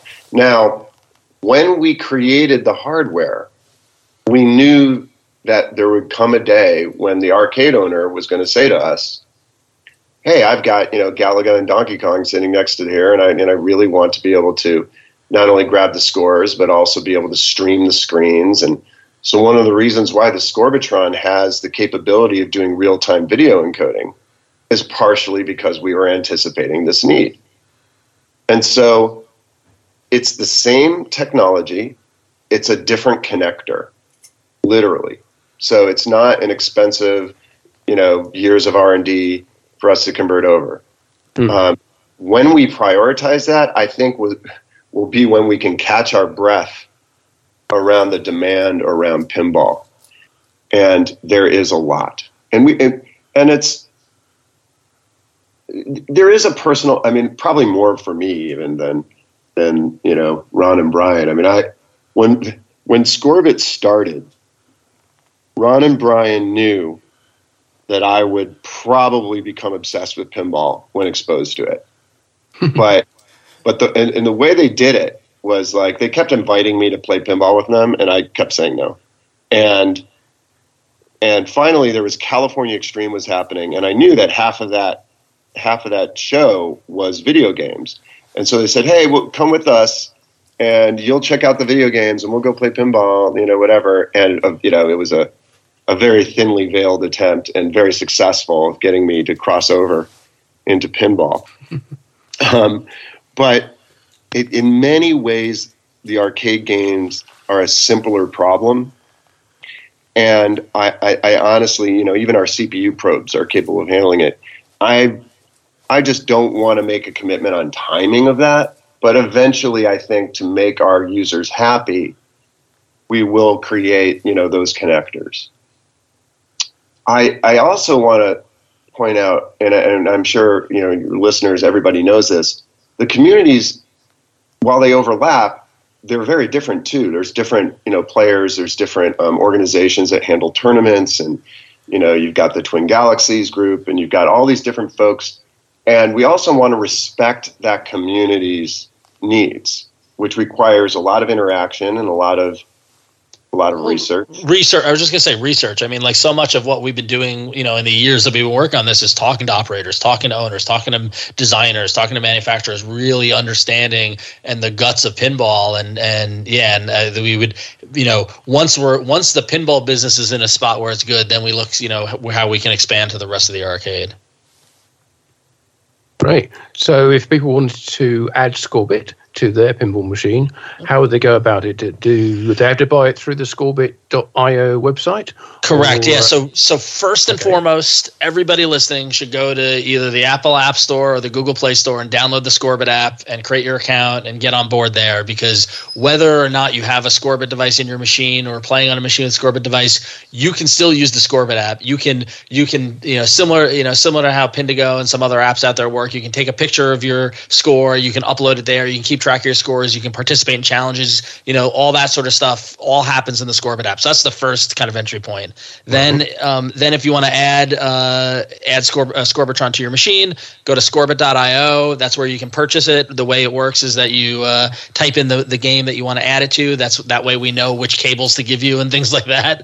Um, mm-hmm. And then uh, and then from there you can you know you you sign up for your subscription and um, look at all the pricing. We offer discounts. We offer volume discounts. So lot of operators operators, you know, like, hey, I have 30 machines you know, what can you do? And we're, we're like, of course, well, we're going to knock down the price the more that you buy. Um, so for the, any operators out there, anybody, folks with a large collection, uh, we heard you and we adjusted the pricing, you know, because, um, you know, it's great if someone's willing to commit to buy 30 Scorbitrons, of course we want to work with them in that way. Um, and yeah, and once you do that, uh, we, we, ship them out to you and uh, have instructions on how to install it. It takes, I, I installed it on my uh, Data East Guns and Roses a, a, a few, you know, earlier this year year. Did I told Jay I'm like I'm doing it myself. I want to act as a user, and I had it up and running in 15 minutes. It was uh, very simple. So uh, yeah, and and I just want to point out one thing about the about the discounts is that it's cumulative. So uh, it's not just like if you buy 30, you get a discount.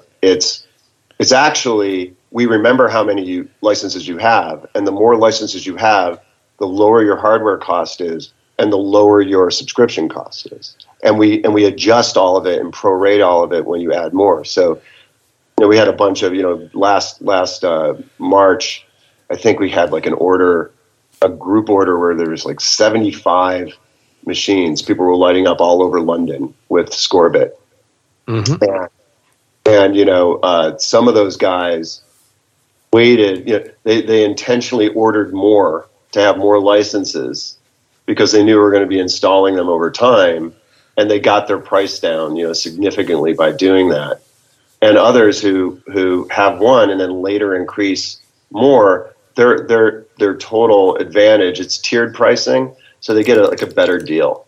So it's a it's all kind of magical through that front door, and we encourage people to, to check out the website, take a look, you know, take a look around, but also come to our Discord channel. Um, we have a Discord channel, and you know, on on the various forums like Tilt forums and Pinball Info, uh, Pinball Info, and uh, and Pinside, of course, and you know, please come talk to us because because we want to hear. Okay, one, one, Okay. one uh, detail from that. Uh, you, you mentioned that when you buy buy the Scorbitron, you specify which machine it's for, so you can get the appropriate probes and power supply. Um, is that in any way locked to that machine once you install it, or can can you then decide later I'm going to move it to another machine if it's can- if it uses the same connections? Yeah, you can move it around, and and if you need other connections, uh, we have an accessory store at scorbit.io slash accessories where you can buy a kit. You know, it's like if you move your your Scorbitron from a Godzilla to you know uh, you know a Pinball Magic, you know you're going to need the Capcom kit, right? And so we'll we'll send you a DMD DMD. Well, you'll buy the DMD probe, and then you'll get the you know the Capcom power kit power kit, and it's all it's all on our website. You know, we do. It, it is a board like on a on a metal backplate, and we even have some users who have developed 3D uh, printed uh, uh, cases for them. But you know, obviously, if you if, you know if you mount it permanently, what we really want you to do when you sell that pinball machine is leave it in the pinball machine and sell it, and then contact us and we'll give you a deal on a new one to replace it because we want Scorbit in as many pinball machines as possible. Yeah, we've had a couple of situations that where people installed Sc- uh, Scorbitron, sold the machine, kept it in the machine when they sold it. The person who bought it then signed up their account and just kept on using the device without ever taking it out. Um, and we have a whole transfer transfer process to enable that. And uh, yeah, it's a it's a fun way to keep you know kind of you know, pay it forward. It's also like I mean, Scor- the Scorbitron device is very similar to Color DMD in that respect. Like it should you know, oh, pinball mach- machine owners should see it as a uh, device that are you know they're upgrading their machine and that uh, you know ideally it lives with that machine after you sell it or move it or change it or that sort of thing. So Right. Okay.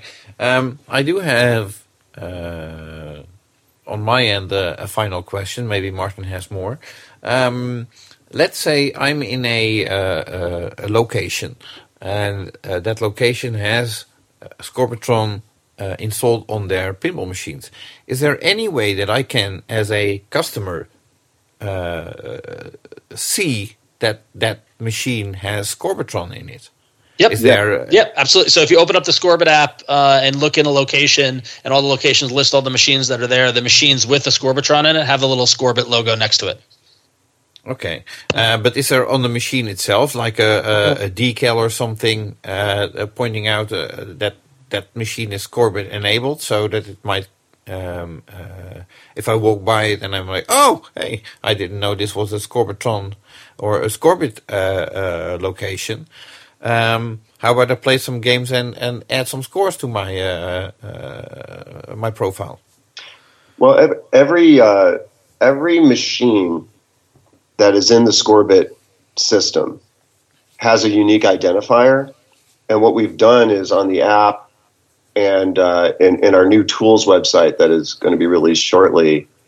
Uh, but on the app right now, you can generate, you can display and print a QR code, and that QR code not only identifies it, you know, you can print it and put it on your on your uh, scorecard or your instruction cards on the apron.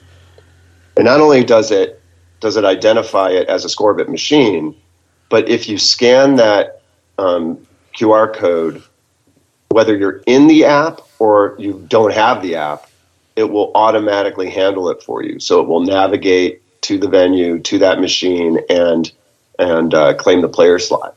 So so it's sort of like a, a, a multi-function uh, identifier and QR code. And of course, we provide you know vinyl clings and, and yeah, we have we we have stuff like that. If a venue operator wants that, we'll we can work with them and provide that information. We've made we've made static clings, we've made stickers, we've made signs and all stuff like that. There's um, you know a, a, a venue that we worked with where we actually made 11 by 17 posters that I sent them the PDF and they printed them to put up there that shows like install the app, download. You know, like they kind of explained how to use it. Uh, so yeah, we're totally open to working with venue operators and uh, owners to to help market for sure.